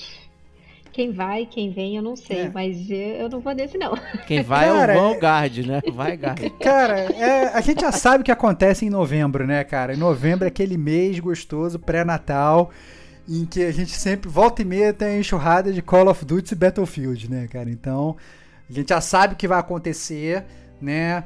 Muitos de nós pularemos fora, mas a grande maioria dos gamers vai estar dentro, vai ser um blockbuster, vai vender absurdamente. Né? O que a, gente, a única certeza que a gente tem é que esse jogo vai vender que nem água. É isso aí. E eu era um grande fã de COD, eu comprava todo ano também, eu era um que jogava direto, mas já tem um tempo que eu não, não vou. Esse me deixou curioso, mas, cara, eu não. Se alguém quiser mandar pra gente fazer uma análise, né, sem. sem, sem, Olha aí. sem passar pano, sem eu sem aceito, passar pano. eu aceito, Olha eu aí. aceito. Olha eu aceito e faço uma super análise aqui. Próximo jogo aí, Kate, pra gente, fala aí. Just Dance 2022 para todas as plataformas dia 5 de novembro. Eu sei que o Diego tá, tá muito afim. Eu vi a setlist desse Just Dance 2022, eu achei bacana. Eu e pra quem não tem aquele controle no PlayStation, sabe? Aquele, aquele controle de movimento, dá pra jogar com o celular, tá? Eu descobri Boa. isso essa semana. Boa, boa. Dá, dá pra jogar com o celular. Eu, eu tenho, Eu eu jogo sabia. frequentemente, cara. É muito. Assim, obviamente a captura não é perfeita. Né? Não é tão boa, mas, mas funciona, cara. Então, assim, é, dá, pra, dá pra brincar. É assim, o Just Dance é, é outra dessa série que não vai morrer, né, cara? Porque tem uma fanbase instalada, a galera realmente gosta de, de jogar. Eu gostaria que, que os Guitar Heroes e Rock Bands e afins tivessem seguido nessa onda e lançasse até hoje, mas infelizmente morreu. Mas o Just Dance segue aí firme e forte, muita gente dançando e é muito legal, né? É, Eu, eu não sou o senhor coordenação motora para dançar essas coisas, geralmente fico morto depois de uma música, mas, mas eu acho muito legal é, quem joga. É isso aí. E esse também tem compra casada, né? Então você tem o Ubisoft Club lá, PES lá, que você pode comprar um dia, três dias, 30 dias, 90 dias e um ano. Né? Então você gasta É. uma grana além do jogo, né? Porque você dá acesso a toda a biblioteca de, de músicas dos Just Dance anteriores, né? Além da que você já tem quando compra o jogo.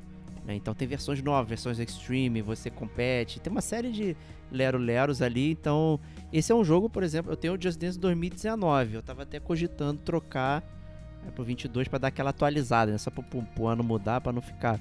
Eu já tenho, sei lá, 60 horas de Just Dance 2019 aqui, é um, é um sucesso na família, a gente sempre se diverte, então bastante legal.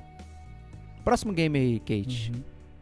Forza Horizon 5. Eu que não gosto de muito de jogos de corrida, vou, vou experimentar esse porque estará na Game Pass, né? Opa, que maravilha! É, lançamento de graça da Microsoft, né, cara? Olha que maravilha, cara, jogar AAA de graça. Aí, Isso, isso sim é que é bom, cara. Isso é Isso que a gente tava falando, cara. Hoje você não precisa nem mais comprar jogo, você compra o serviço e vai ser feliz, pô. Fala sério. Com certeza eu vou Exatamente. experimentar o Forza Horizon 5 aí, total. Agora o próximo E- jogo é da Kate, hein? Fala aí. Esse Será? aí, esse aí. Jurassic World Evolution 2. Que isso, hein? PlayStation, Xbox e PC, dia 9 de novembro. Que, assim, eu quero o jogo. Quero. Pelo valor? Não. É, o, o primeiro eu joguei bastante. Pra quem não conhece o jogo, ele é. Você monta o seu parque de, de dinossauros e você tem que gerenciar. É um gerenciador de parques de dinossauros. É, esse World Evolution 2, eu acredito que tem algumas mecânicas de qualidade de vida e algumas outras mecânicas novas. Eu não vi nada de diferente do que eu joguei do primeiro. Eu, né, não tô acompanhando tão afinco pra dar toda essa certeza, mas eu não vi nada de diferente. Então eu vou esperar uma promoção. Quero, quero. Pelo valor, não. É, eu vou falar que assim, que eu sou muito fã desses, desses jogos de construir e tal, e até é, eu fui no hype da Kate, que ela tinha jogado o, o Jurassic World 1, Primeiro. Aí é o primeiro e tal, ela tinha gostado. Eu, sinceramente, eu não gostei tanto quanto ela gostou, né? cheguei nem, nem fui até o final, avancei até o terceiro, quarto mapa, sei lá, né, porque os mapas, eles, aos poucos, eles vão te acrescentando coisas novas, né, você vai va- aquelas ilhas do Jurassic Park, né, tem várias ilhas diferentes e tal, é, você vai progredindo aos poucos. É, eu, eu achei. Sei lá, cara, eu achei meio, meio, meio paradão e quando na verdade não ficava paradão é porque os, os dinossauros simplesmente resolviam sair, resolviam comer todo mundo e era sempre, ah não, chama o helicóptero, dá tiro no dinossauro, agora pega o dinossauro anestesiado e leva de volta e tal. Eu achei meio monótono porque parecia que eram as mesmas coisas acontecendo sempre, né? Ao contrário, por exemplo, do Two Point Hospital, tem as doenças diferentes, tem umas epidemias, tem não sei o que e tal. O Jurassic World, ele, ele eu achei um pouco mais monótono, mas para quem gosta da franquia Jurassic Park, né? E olha que eu gosto, né? Esse era o meu apelo. Eu acho que vale pelo menos dar uma, dar uma olhadinha e testar. O primeiro tá de graça na Game Pass, então Opa. vale a pena pegar o primeiro, testar o primeiro de graça e se você gostar, pode mandar ver no segundo. A Kate gosta tanto que ela escreveu uma resenha, né, no Game com a gente em texto. Gastou, Verdade. Sim, Gastou eu o verbo lá. bastante. Ela gostou bastante. Gostei bastante do, do jogo. Inclusive tá no Game Pass, tá? Quem quiser. E já foi dado na PSN Plus. Mas quem tem Xbox tá no Game Pass. Experimentem, porque não tá lá, né? Baixa o jogo. É.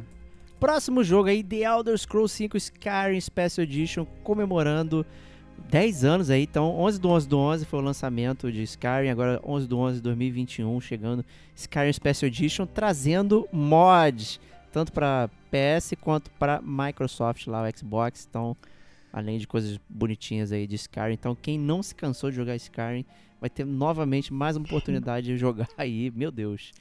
É o, é o, o Skyrim ele é o GTA V do mundo bizarro. Enquanto o GTA V a Rockstar ela dá uma ela prova como é que ela consegue deixar um jogo vivo tantos anos atualizando o jogo.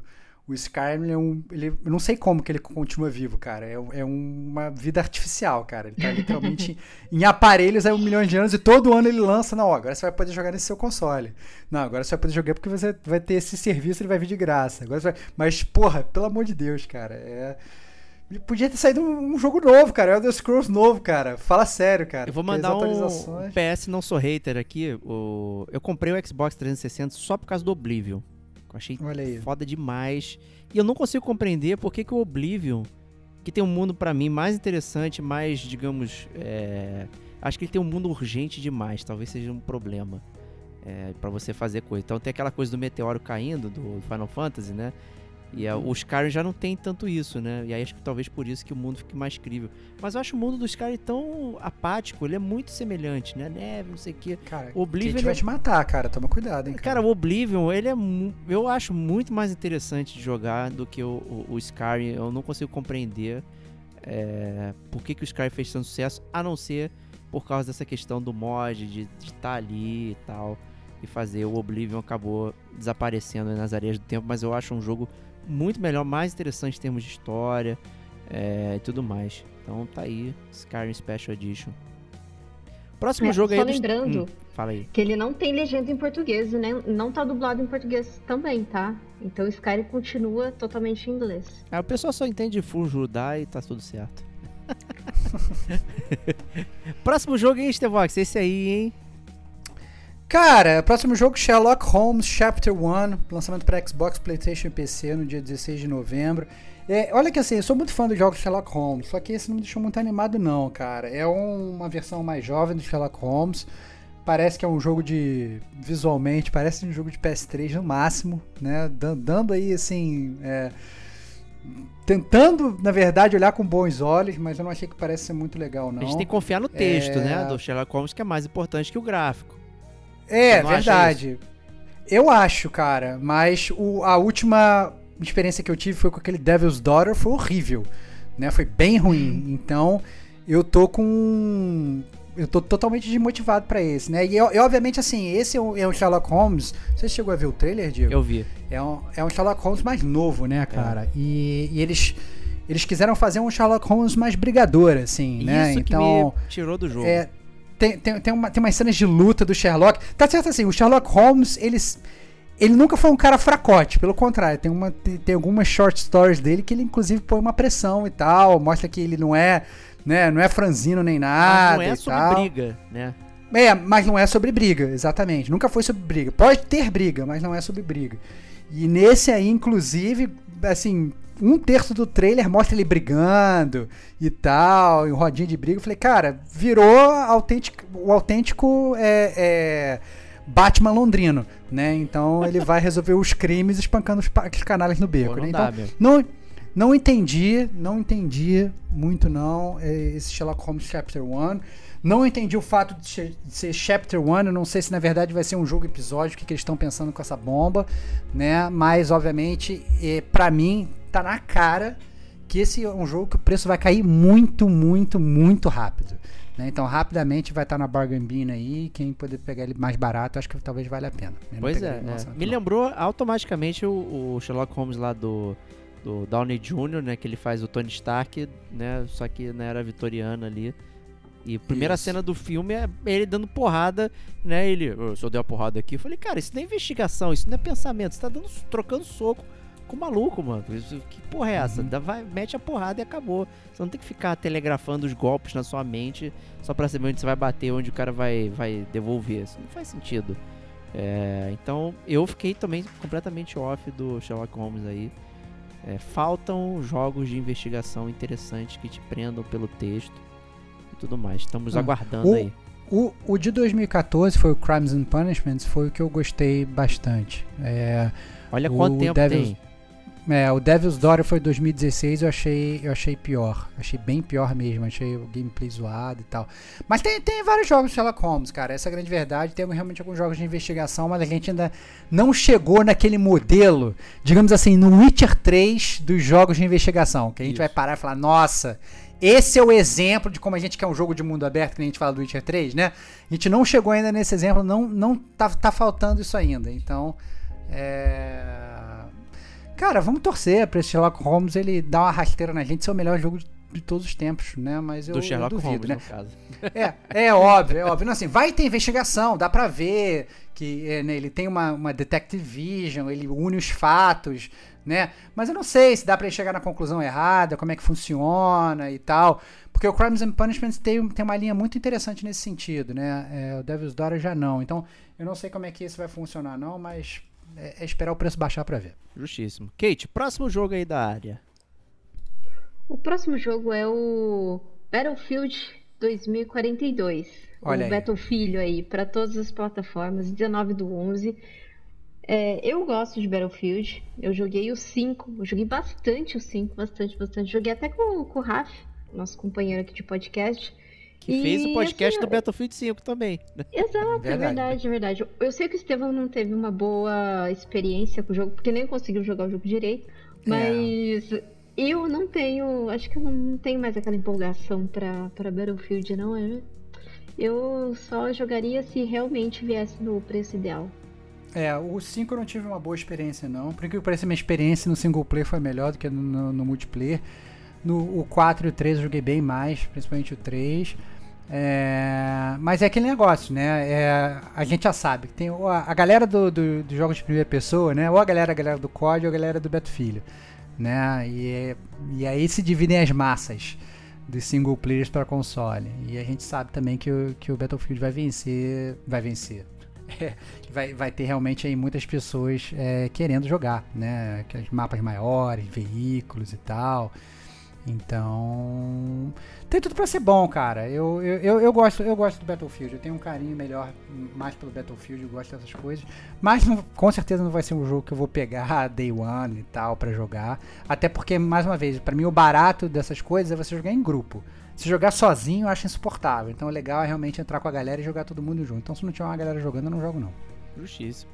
Então vamos lá. Próximo jogo também tem uma divisão aí, Kate. É, tem uma divisão, a divisão que Kate Digo, né, que joga Pokémon, Shiny Brilliant e o Shiny Pearl, que vai sair pro Nintendo Switch no dia 19 do 11. É, já tá em pré-venda, ele custa 300 reais, tá? E- Nossa. Ei, ei, eu quero saber, Kate, se a gente vai te perder por um mês ou, ou não. Como é que você tá Vai. nesse Pokémon novo? Eu vou, Vamos, né? vou comprar esse Pokémon, vou comprar, infelizmente, eu vou comprar. Infelizmente. Eu... Infelizmente, cara. Olha aí, que, que voltando às cartinhas, né? Voltando às cartinhas, aquele negócio, a gente saber que esse game é uma droga pra gente, a gente aceitar aí mesmo assim, né? Olha aí, muito bom. Exatamente. E, e o legal dele é que ele tá todo em chibi, assim, né? Ele tá bem diferente da arte que veio o Sword Shield. Ele tá. Na verdade, ele é um remake, né? da- das versões anteriores ali. E, e daí ele tá em Tibi mesmo, sabe? naquela câmera de cima e tudo, mas tá bem bonitinho, tá bem modelado. E curiosamente, acho que não é a Game Freak que tá fazendo ele, é um outro estúdio que tá Interessante. fazendo esse Pokémon.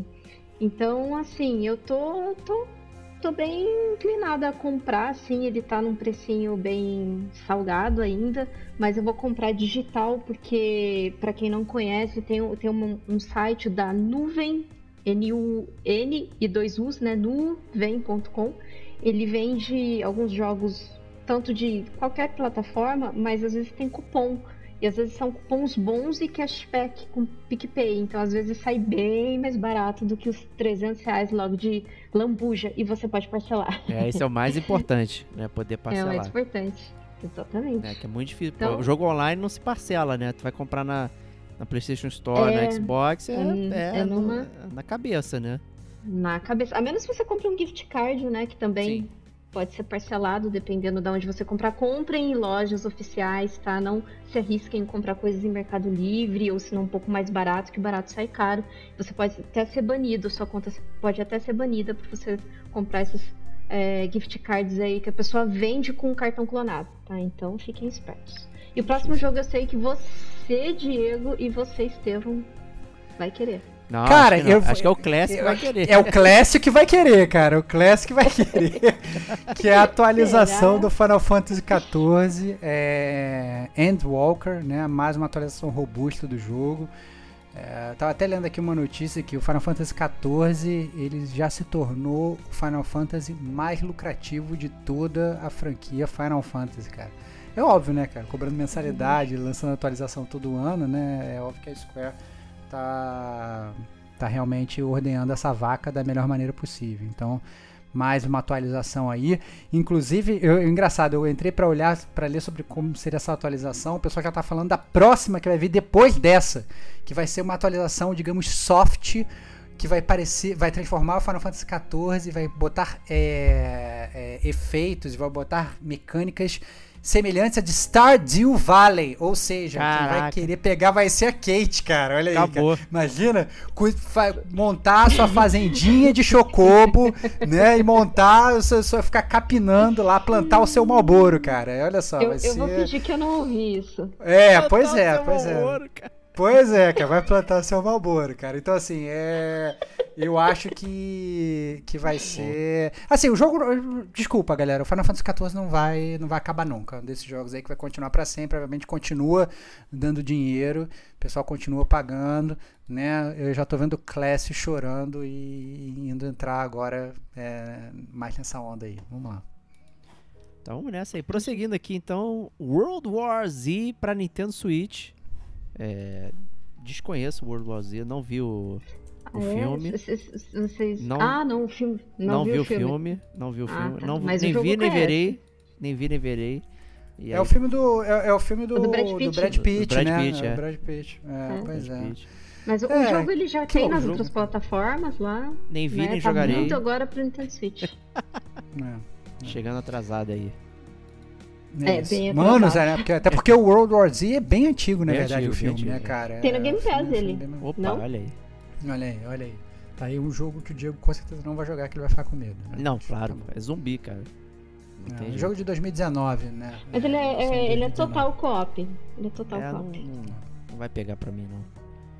Próximo game aí, Star Wars Knights of the Old Republic. Eu fiquei na dúvida, Kate. Esse aqui é, o, é o, só o porte, né? É o antigo, é o o antigo. antigo. É, é- É é- o esse é o antigo, tá Uhum. saindo porte pro Nintendo Switch, então gráficos antigos, história antiga, né? Se você não teve a oportunidade de jogar o, o KOTOR lá atrás, quando ele foi lançado, você teve a oportunidade de vivenciar um dos maiores plot twists da história dos videogames, segundo o Diego Batista Ferreira. Isso aí. É, no Nintendo Switch, né? Infelizmente ele já estragou esse plot twist pra mim eu não tenho mais nenhum tesão de jogar esse jogo. Mentira, estraguei nada. né? Mas, mas, é, desculpa, cara, tô simplesmente sendo sincero. Mas a verdade é essa. Então, é, que se você não jogou KOTOR, tem a oportunidade de jogar. Se você, é, mas se você quer esperar, né, em breve a gente já sabe que vai sair uma versão remaster do jogo aí, super poderosa. Com certeza, não compre no Nintendo Switch não, gente. É, tem, tem ele por um preço bagatela no, no, no Android, lá no Google Play Pass. R$ 9,90 ao mês, você consegue baixar ele de graça, digamos assim, naquele esquema jogos de graça, você pode experimentar o KOTOR também da mesma, da mesma forma. É, inclusive, digamos, PC Master Race, já que é um jogo de 2001, se não me engano, hoje, então você está com seu super celular, os gráficos estão limpos, cristalinos, tá, tá excelente. É, e é um Ah, bom jogo. O, o próximo jogo, na verdade, esse sim. Esse tem dono. O dono dele é Diego Batista Ferreira. Fala aí, Bate. Shin Megami Tensei, olha aí, número 5, finalmente chegando na área aí. É, a gente até falou na live na semana passada, teve um papo lá de Persona é, e tal. Aí eu mencionei o Megami Tensei 5, que é da série. a o Persona é da série Megami Tensei, só que é a Persona, né? O Shin Megami Tensei é a série principal, é, digamos assim, do, da Shin Megami. E, eu, cara, eu, eu tô muito dentro. Eu gosto muito da série, jogo, joguei vários jogos. É, eu queria pegar, inclusive, aquele Nocturne, que saiu também, o remake lá dele. Remake não, remaster, desculpa. É, que tem uma- um plot interessante e tal. Eu acho muito maneiro as discussões que são, são trazidas sempre na série Shin Megami. Tem um quê de Pokémon também, que você sempre fica batendo papo com os demônios. Então, se você vai lá, enfrenta o inimigo, aí você tem que bater papo com os demônios, convencer ele a se juntar a você. E aí ele faz parte tua- do teu time e você sai dando porrada em todo mundo. É, então, é um, um formato que vem se perpetuando aí na série. E eu quero ele total. Tô só. É tô- óbvio. Né? Eu Quer, quer que saber se você vai. Mas você vai no Day One ou não? não, Day One não, Day One não. Day One não, mas eu vou fazer recomendação da Kate aí, eu vou, vou, vou pesquisar se vai ter na nuvem pra poder comprar parcelado, já que o dólar tá inacreditavelmente caro, então um jogo de 60 doleta dá quase 400 reais aí no, né, e se eu posso comprar por 300 mais cupom, mais cashback e parcelar, porra, não tem, Sim. não tem, mas são horas de jogo, é, é, é o tipo de RPG que eu curto e eu continuo sempre jogando aí. Eu acho muito maneiro. Então, se você curte é, RPG japonês, é, acho que é o, é o ápice aí que vai rolar, com certeza. E vamos nessa então, entrando aqui nos jogos como serviço, né? Embora a gente tenha falado amplamente sobre serviços, mas ainda é um quadro muito amado aqui do Gamer Como a Gente, que é a gente falar desses joguitos que saem todo mês aqui no Xbox e na PSN ali, no Playstation. É, então começa aí, Stevox. Cara, a gente começa, como sempre, com a Gold, né? É, sempre vale aquele disclaimer: os jogos que a gente fala aqui não são os jogos de verdade que a Microsoft está ofertando como, como serviço, né? Porque a melhor plataforma de jogos como serviço delas é a Game Pass, né? Mas a gente vem falando da Gold desde o princípio dos tempos, né? Já cogitamos inclusive tirar aqui porque talvez não faça muito sentido. Ela esse mês está trazendo quatro joguinhos, que é o Moving Out, Deadlands, Lego Batman 2 DC Heroes e Rocket Knights. Rocket Knight, pra quem lembra aí do aquele joguinho da Konami lá do. Eu não sei o que é um castor, não sei o que. Nossa, Eu não tenho, sei qual é o animal, mas eu, é um joguinho que eu tenho muito carinho na época do 16 bits. Ele era bem divertido de jogar. É, não sei como é que ele ficou moderno aí. Mas o Moving Out é um jogo que eu tinha visto no Switch. Né? A, a Kate fez um sinal aqui, eu acho que ela já viu, já jogou.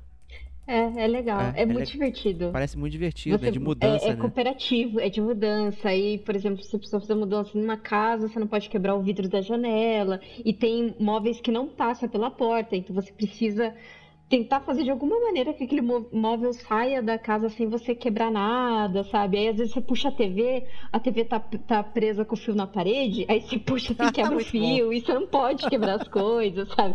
É muito engraçado. Jogue. Quem, quem tem um segundo player aí pra jogar, jogue esse jogo. Esse jogo é muito excelente, cara. É muito legal, muito divertido. Olha aí, então já valeu a indicação aí do da Gold aí. Lego Batman 2, é, já joguei também. Quem quiser ver no meu perfil lá do, do Xbox pode ver que eu tenho lá ele.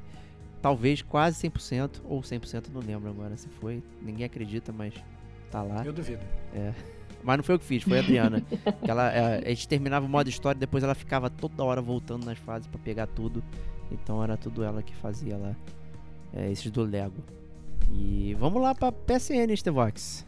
Cara, PSN Plus, eles voltam com, com aquela métrica que eles estão fazendo, né? Que é lançar um jogo de PS5, né? Mais super poderoso, um jogo de PS4 e um jogo multiplayer. Né? Então, o, o, o jogo principal, digamos, que é, na verdade é pelo PS5 e PS4, é o Knockout City. né? Que é aquele jogo que a gente já tinha até falado daquele do Gamer Como a Gente, quando, quando lançou o vídeo dele na E3, né? Que é um, parece que é um jogo de queimado.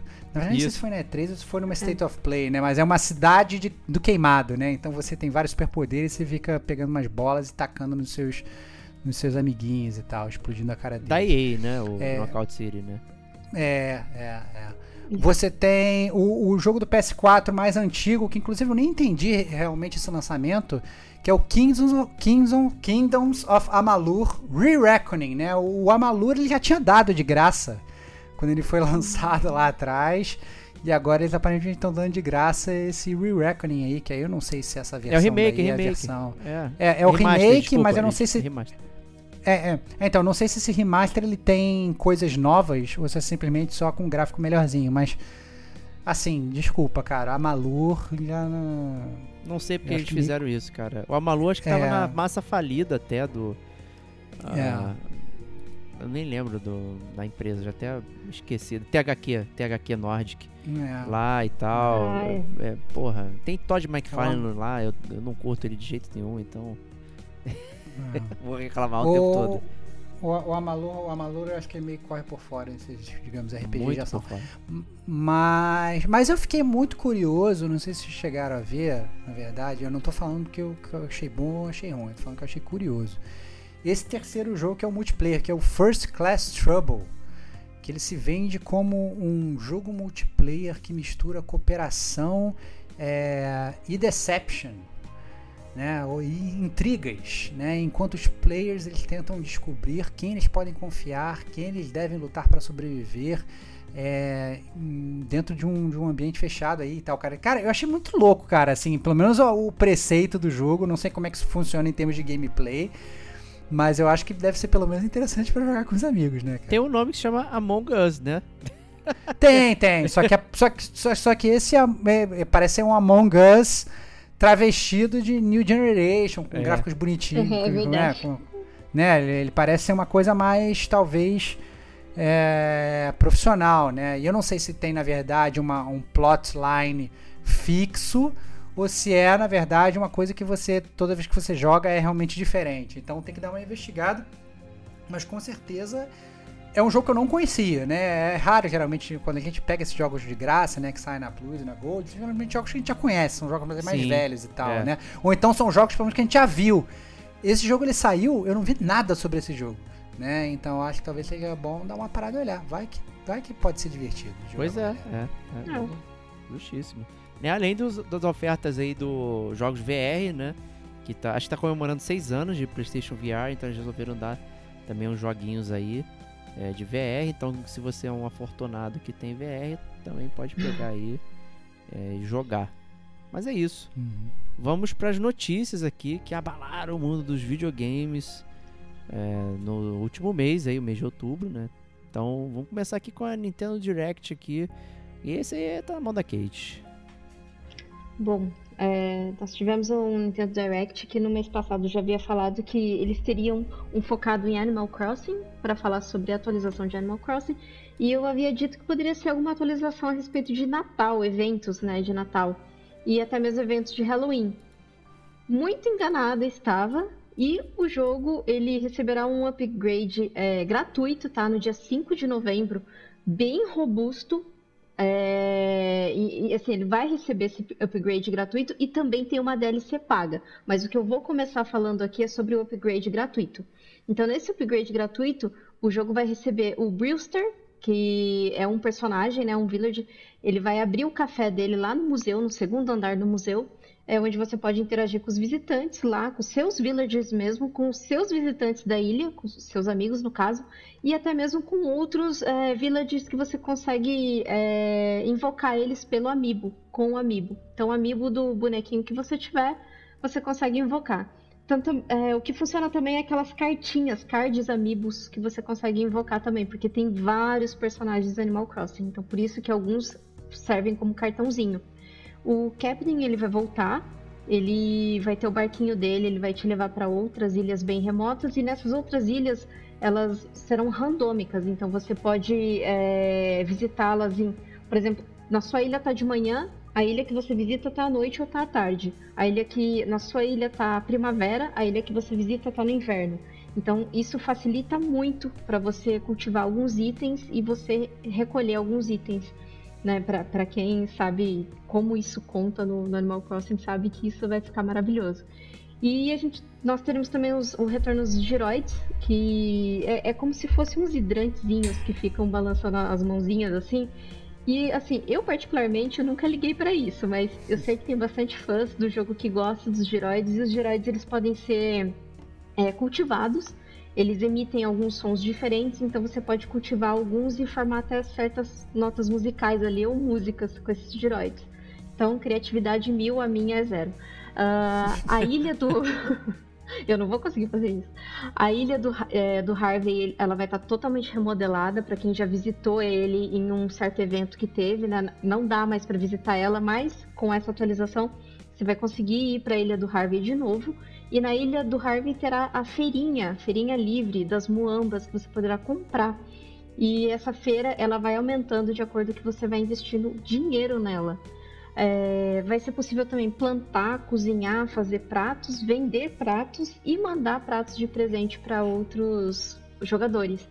E também vai ter as melhorias de alguns recursos de mecânica de jogabilidade, armazenamento vai aumentar da sua casa, né? Então acho que são acho são 500 que você pode guardar, 500 coisas que você pode guardar, vai aumentar para bem mais. Né? Eu acredito que seja para muito mais que 2 mil, eu acredito.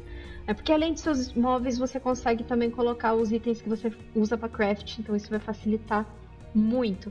E também vai ter um alongamento que você consegue fazer com os Joy-Cons separados ali da, da tela do, do Nintendo Switch. E, e esse alongamento acontece ali em frente da prefeitura com seus villagers você pode se alongando, tem os exercícios e tudo mais. E é tão bonitinho que, assim, o seu, tem um village seu que sempre vai ser o atrasado ali, sabe? Que tá tentando acompanhar a aula de dança, mas não consegue. Então, eles têm sempre esse humorzinho. Isso é muito Nintendo, né? E, e daí a gente já passa pra DLC, que vai ser paga. Ela tá no valor de R$ 137,99 né, na eShop Brasil. E acho que em dólares, acho que é 20 dólares. E, e, daí, além de tudo isso que vai ser de graça que eu falei ali em cima, essa DLC que vai ser paga, ela chama Animal Crossing New Horizons Happy Home Paradise. Ela é muito focada e parecida com o jogo do Animal Crossing do 3DS, que você, era o Happy Home, que você conseguia. É, você só mexia com a casa dos villagers por dentro. Né? Então esse jogo era só você ficar mexendo na casinha ali, não tinha nada que você é, nada de dinâmica fora da casa, você só pegava essas, esses trabalhos assim de você decorar as casinhas e só. E aqui vai ser muito parecido. Você pega essa, esses trabalhinhos e, e decora as casinhas dos seus villagers. Tem gente que acha que isso é ridículo. É, pode ser ridículo, mas eu acho maravilhoso. Você tá afim. É, você tá afim. afim. Você tá afim. Eu tô sabendo. Cada um é dono da sua carreira.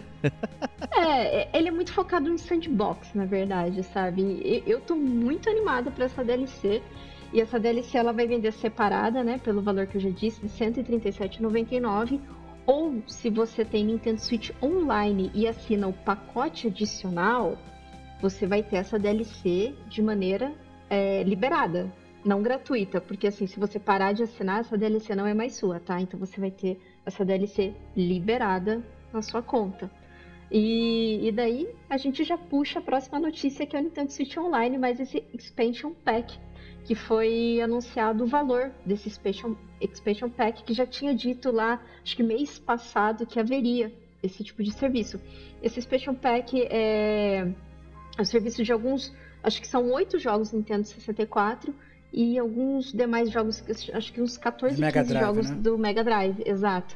O individual dele, anual, é R$ 262,99 e o família, R$ 421,99. Opa! Que, que família boa. Pode ser até oito contas. Deixa de comprar comida para assinar Nintendo 64. É, Legal isso. É, eu, não consigo, eu não consigo entender, cara. É, eu não, sinceramente, eu não consigo entender a Nintendo, cara. Porque assim, enquanto eu acho que a Microsoft ela tá, digamos aí, na, na vanguarda dos melhores serviços, e a Sony tá, sei lá, de alguma forma tropeçando, tentando chegar, chegar perto. A Nintendo parece estar tá andando na direção contrária, cara. É, Porque, assim, co cobrar um, um serviço caríssimo para jogar jogos que desculpa, cara, são Que muito são antigos, dela ainda né? por cima. Não é nem É, antigo, são exatamente. dela. Né? Ela não tá É, nem pagando é. royalty pra ninguém. Não, pois é, cara. Então, assim, cara, é, é, é assim, a gente fica falando assim, ah, não, é legal a Sony, por exemplo, pegar os jogos dela e lançar pra PC e tal, porque ela consegue remonetizar e tal, não sei o quê. Eu acho que a Nintendo tá tentando remonetizar do jeito errado, cara. Porque, cara, desculpa, quem é que vai comprar um negócio desse, cara? Eu acho que a, a taxa de adesão vai ser muito baixa. Eu acho que já é. Você já se sente pouco motivado pra comprar o Nintendo Switch Online. Sim. E agora você vai pagar muito mais pra quê? Pra jogar a compilação dos jogos de Mega Drive, que até outro dia você comprava co- aquele Genesis Collection É. por 10 reais em qualquer lugar e jogava. Que é Sabe, não, muito faz, não faz o menor sentido. É, não faz, o menor sentido, cara. Não faz o menor sentido. É muito doido isso aqui, é, gente. É horrível, é horrível. Porque, assim, o pessoal fala, ah, mas você assina um família, divide em oito contas, ah, sai 50 reais por pessoa. Sabe? Não é difícil, não é fácil você achar oito pessoas pra dividir isso. Primeiro. É óbvio. É, lógico, é. Nós estamos numa bolha de que a gente conhece várias pessoas que jogam videogame. Tem gente que não. Tem gente Claro. que não é assim. Não, e ainda mais na nossa bolha, as pessoas que. Várias pessoas que jogam videogame e que tem Nintendo Switch é menor Sim. ainda, cara. É É bizarro. ainda. Ou que Exatamente. tem, mas não desejam assinar essa papagaiada, né? É óbvio, é Exatamente. óbvio. A bolha vai diminuindo cada vez mais, né, cara? Desculpa, desculpa, Nintendo, essa bolha já estourou faz tempo, cara. Isso Não, foi e- mal. Isso, isso é muito anticonsumidor. Quem vier com esse papo de que, de que tá, ah não, mas é só 50 reais, é menos que um cafezinho por dia. Gente, pelo amor de Deus, isso você abre precedente pra outras, como Sony, como É Microsoft, fazerem. Sabe? É ah, óbvio. se tem gente que tá pagando na Nintendo, vai ter gente que vai pagar lá na Sony. Então, assim, parem, pensem, põe a mão na cabeça, isso daí é precedente. É anticonsumidor. É Por isso. mais que fale, mas ah, é só 50 reais. Não, não é só 50 reais. Hoje é 50 reais, ano que vem é quanto? Sabe? Então você tem que parar e pensar. Isso é anticonsumidor. Tem, É, a, a galera tem que parar de defender esse tipo de coisa. Pô, total, meu, pô. E, e a gente tem que começar a defender é o- a preservação dos games. Pô, é mu- muita gente, imagino, que vai pegar porque tá- tem saudade de jogar um Mario Party 1, um Mario 64, o Mario 64 pirata lá maluco que saiu até 30 de março, parou de vender, né? Aquele Mario É. 3D All Stars lá, vacilo, né? Da quem tem, tem, quem não tem, se fudeu. Aí agora tem de novo dentro daqui. Cara, essas paradas não fazem o menor sentido, maluco. E aí, às vezes a gente cara. deixa a nossa nostalgia pegar uma parada que você deveria ter acesso é, de uma forma mais tranquila, uma forma fácil. Você quer ver um filme antigo? Eu sempre falo isso. Você consegue. Você consegue ver um Caça-Fantasma antigo, um, um- um filme clássico. Por que eu não consigo jogar um jogo clássico de forma é, que não seja pirataria? Aí acaba que você tem que Sim. recorrer à pirataria. É uma pirataria que, na verdade, não é pra você tirar lucro do- da pessoa que fez o Hollow Knight. É pra eu simplesmente poder rejogar algum jogo que eu Cara, tinha acesso e eles não po- tenho mais. Eles, pod... eles, não, eles poderiam até monetizar isso, cara. Mas desculpa, cara, eles estão enfiando a faca no nosso peito, É. Então, se eles falassem, não, olha só, vou te cobrar um dólar pra você ter acesso a toda a biblioteca do Nintendo 64, beleza, é um dólar, cinco reais e tal, não sei o que. A gente, a gente pagava, mas não, brother. Não. Entendeu? Eles, ele, ele- é bizarro, cara. É bizarro. Eu acho que não faz realmente nenhum sentido um negócio desse. Não Nenhum faz, não faz.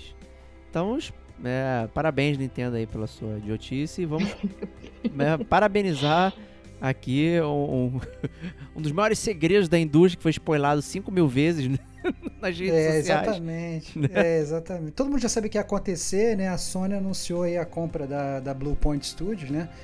Quem não conhece a Blue Point é uma, uma desenvolvedora que ela ficou muito famosa por fazer os remakes dos jogos, né? Remakes barra remaster. Então, eles fizeram o, o Demon Souls, o Shadow of the Colossus e o Nathan Drake Collection, que é aquele do Uncharted, né? Todos, inclusive, muito bons e muito bem feitos, mas a promessa agora é que eles se tornando aí realmente um estúdio first party da Sony, eles, eles passem a trabalhar em, em jogos, né, mais robustos. Inclusive, o líder lá da Bluepoint falou: não, olha, esse negócio de fazer remaster e remake era a gente se preparando para fazer realmente uma coisa nova, era simplesmente um teste. Pô, se preparou bem, né? É, eu achei que se preparou bem pra caraca, porque sinceramente tudo que eu joguei da Bluepoint até agora foi, foi super bom. Muito então, bom.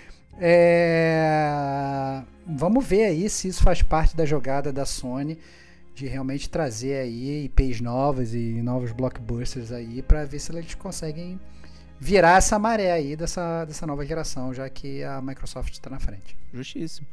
E tem gente chegando aí na rebarba, né? Netflix compra o estúdio responsável pelo jogo Oxy Free, né, o jogo é, é o estúdio Night School Studio. Oxenfree é um jogo que eu joguei. Acho que a gente fez um DLC detonando agora, né? Acho que eu falei sobre Fizemos Oxenfree. detonando agora, salvo engano. É, eu curto bastante Oxenfree. Vai ter Oxenfree 2 também, tá no, no pipeline aí. É, e não vai afetar em nada o desenvolvimento do jogo e tudo mais. Vai sair para as plataformas aí. Mas a Netflix tá tentando entrar no mundo dos games também. Tá aí igual o nosso jogos como serviço remake, né? Que a gente fez. Então a Netflix tá Uhum. chegando aí. É, inclusive, a gente botou na pauta agora, né? Que a gente tá gravando 2 de novembro de 2021. É, Netflix Games vai abrir, vai estrear aí com cinco jogos, sendo do- dois do Stranger Things. Um deles, inclusive, também já é, num detonando agora aqui pelo nosso amigo Serginho de Papelão. Né, vai sair para Android, depois para iOS. E eles têm com uma intenção de ser jogos exclusivos para a própria plataforma Netflix, né? Sem pegadinha. Né? Você paga o Netflix, já tem acesso ao jogo, além dos filmes e tudo mais. É, dá, dá pra entender então porque eles estão comprando o estúdio do, do, do, do Oxenfree, né? Provavelmente pra fazer é, jogos aí pra sua nova plataforma aí, Netflix Games. Né? Mais uma vez, que volta aquilo que a gente tava falando nas cartinhas lá, né, cara? Hoje você tem opção de jogar aonde você quiser, agora inclusive no próprio Netflix, né? Então, é, assim, eles estão vendo esse esse dipping sauce ali, né? né? Todo mundo querendo jogar e tal. Você quer que eles não vão dar um dipping ali? Óbvio que vão, né? Então, aos poucos aí o Netflix vai abrindo suas asas aí. Vamos ver se não vai ser não vai ser um flop nível Google Stage. Vamos ver como é que vão ser os controles para você jogar, se você vai poder jogar realmente no celular só com touch, se o touch vai ser bom, se vai funcionar. Aí, aí vamos ver, né, cara? Aí já, já, já são outros 500. Justíssimo. E próxima notícia aí, criador da série Acusa anuncia sua saída da SEGA.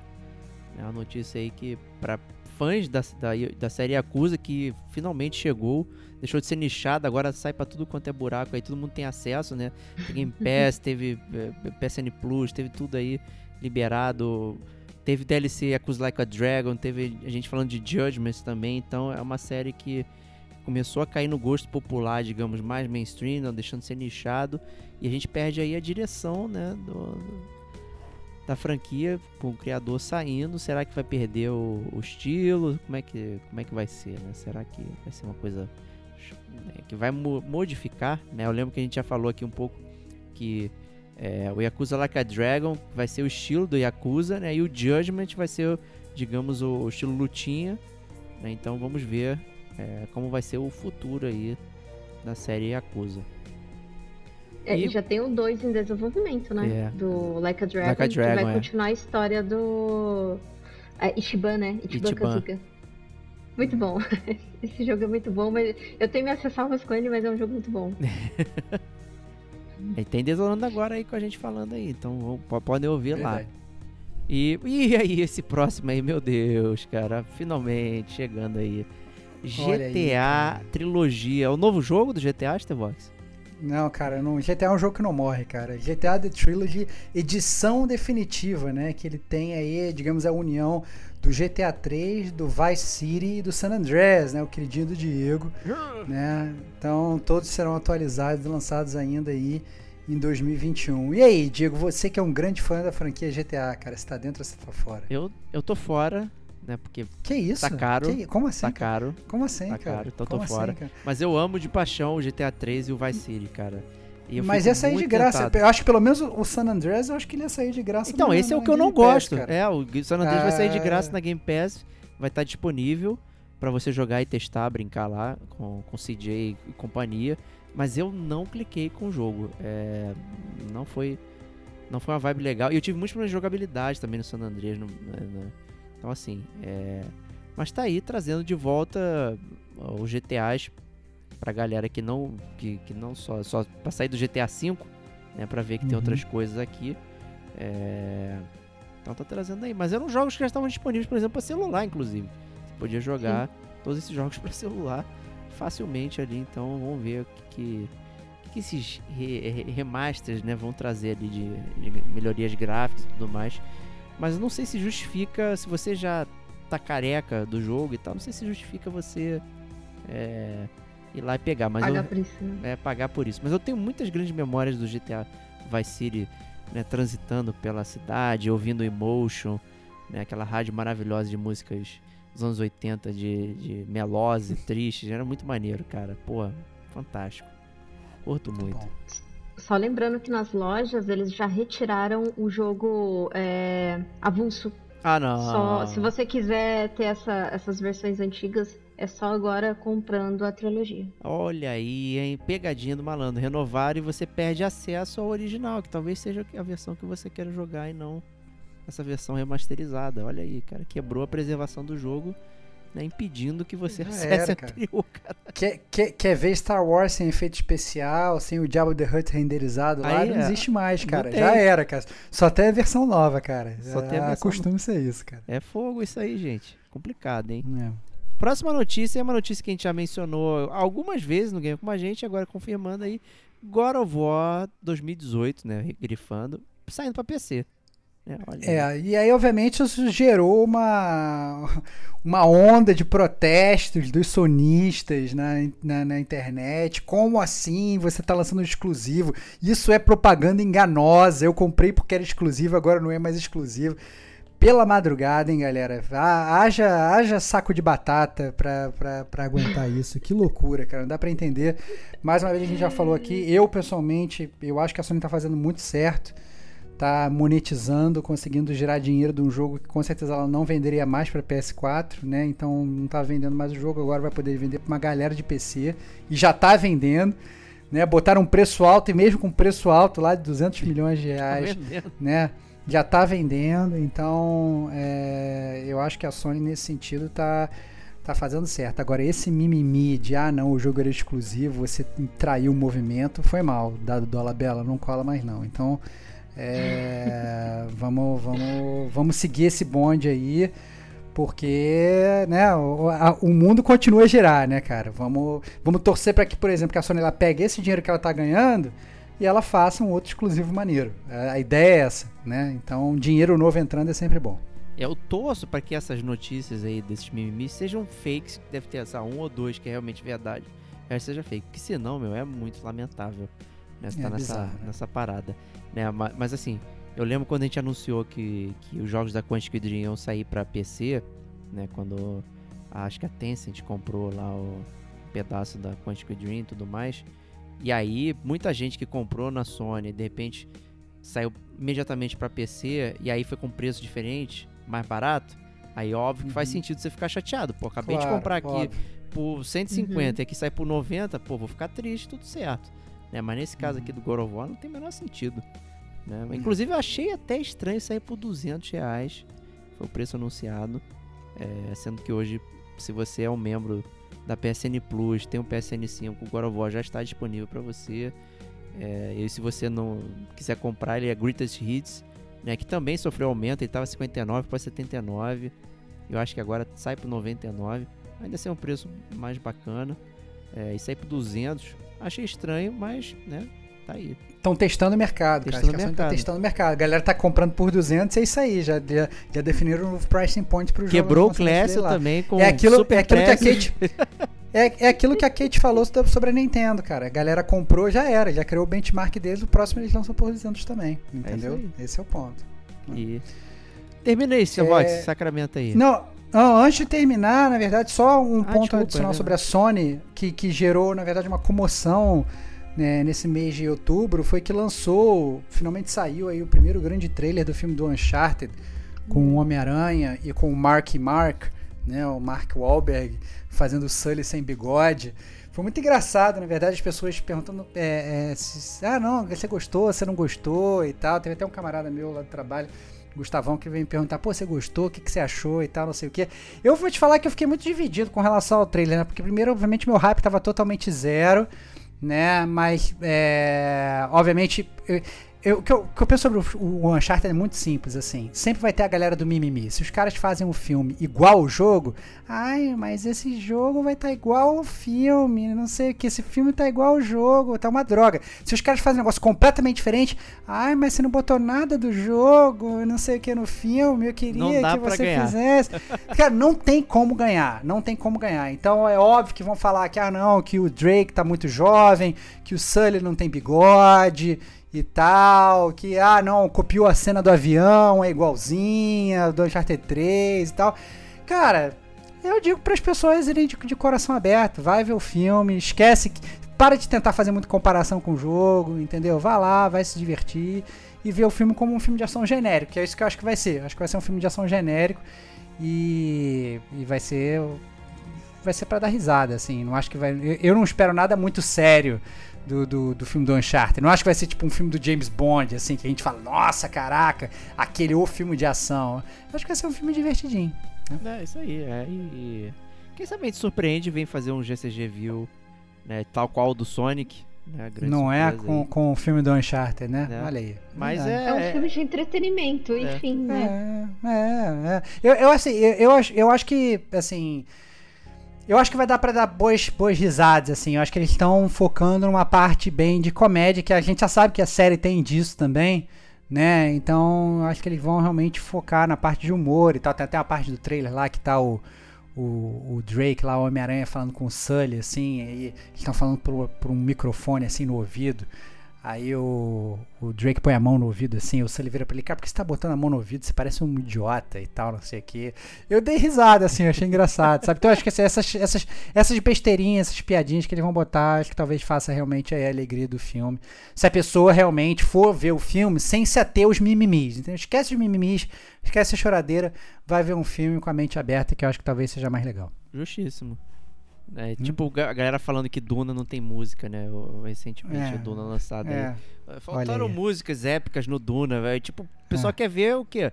O Avengers, né? Lá. É. Porra, cara, é, mas a, é, é, a culpa, sabe de quem? É do marketing. Que fez a porra do cartaz igual do Star Wars, idêntico, idêntico. São coisas completamente diferentes, né? Então tem um pouco isso também que é gerenciar a sua expectativa na hora de ver o Uncharted. Né? Isso aí vai se divertir. Coisas podem ser para se divertir, pronto, acabou. Você não precisa ficar analisando e, e criticando, sei, sei lá, um Rubens Evaldo Filho, ficar horas né, fazendo digressões sobre é, o papel do, do, do, Nathan Drake na sociedade como um cara que é um, uma pessoa que, que comete chacinas e não sei o que. Né? Você não vai ter essa, essa expectativa de um psicopata no, no filme, igual nos jogos. vai não. ser diferente, vai ser diferente. Então relaxem, tem coisa que é só para se divertir, né? E é isso, aí.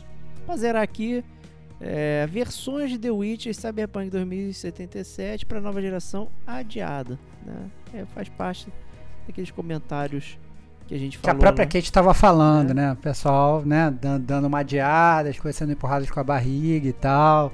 Mais uma vez, talvez você não precise ter a nova geração agora, galera. Até, até os, os jogos antigos que estão sendo, né, fazendo, sofrendo esse esporte para a nova geração, até os jogos antigos estão sendo adiados, cara. Pô, imagina os jogos novos, né? Então, vamos com calma aí, galera. É, pois é. E, pô, pô se você não jogou The Witcher até agora, meu, caraca, meu, vai, para tudo e vai é. jogar, pô. Já saiu várias promoções aí, pelo amor de Deus. Isso aí. Mas e é as sidequests deles são ótimas. são mesmo. Só lembrando. Só lembrando. Então é isso aí. É, gente, obrigado aí pelo GCG News, mais um GCG News gigantesco. Aguardamos todas as suas cartinhas no próximo mês. Mande perguntas, é, dúvidas filosóficas, perguntas que a gente está jogando. Façam aí. Comentem até sobre a própria essência do GCG News, se você gosta de todos os quadros, ou se essa discussão com, com os ouvintes é suficiente. E aí até não existe mais GCG News, é só GCG News cartinhas, né? Até, até porque isso é importante, porque a gente é muito regrado com essas coisas de, de, de prazos e tal. A gente tá chegando no final do ano, né? Então, assim, terminou dezembro, vai começar janeiro, talvez a gente reformule GCG News, né? Então, é importante ter esse feedback de vocês, seria um bom momento para fazer alguma mudança caso vocês queiram. E mais uma vez, o gamer como a gente, ele é feito por vocês também. Então, o feedback, como falou o Diego, é muito importante. Então, é, ajudem a gente a fazer o melhor programa para vocês. É isso aí. Então, até semana que vem. Um grande abraço e até lá. Tchau, tchau.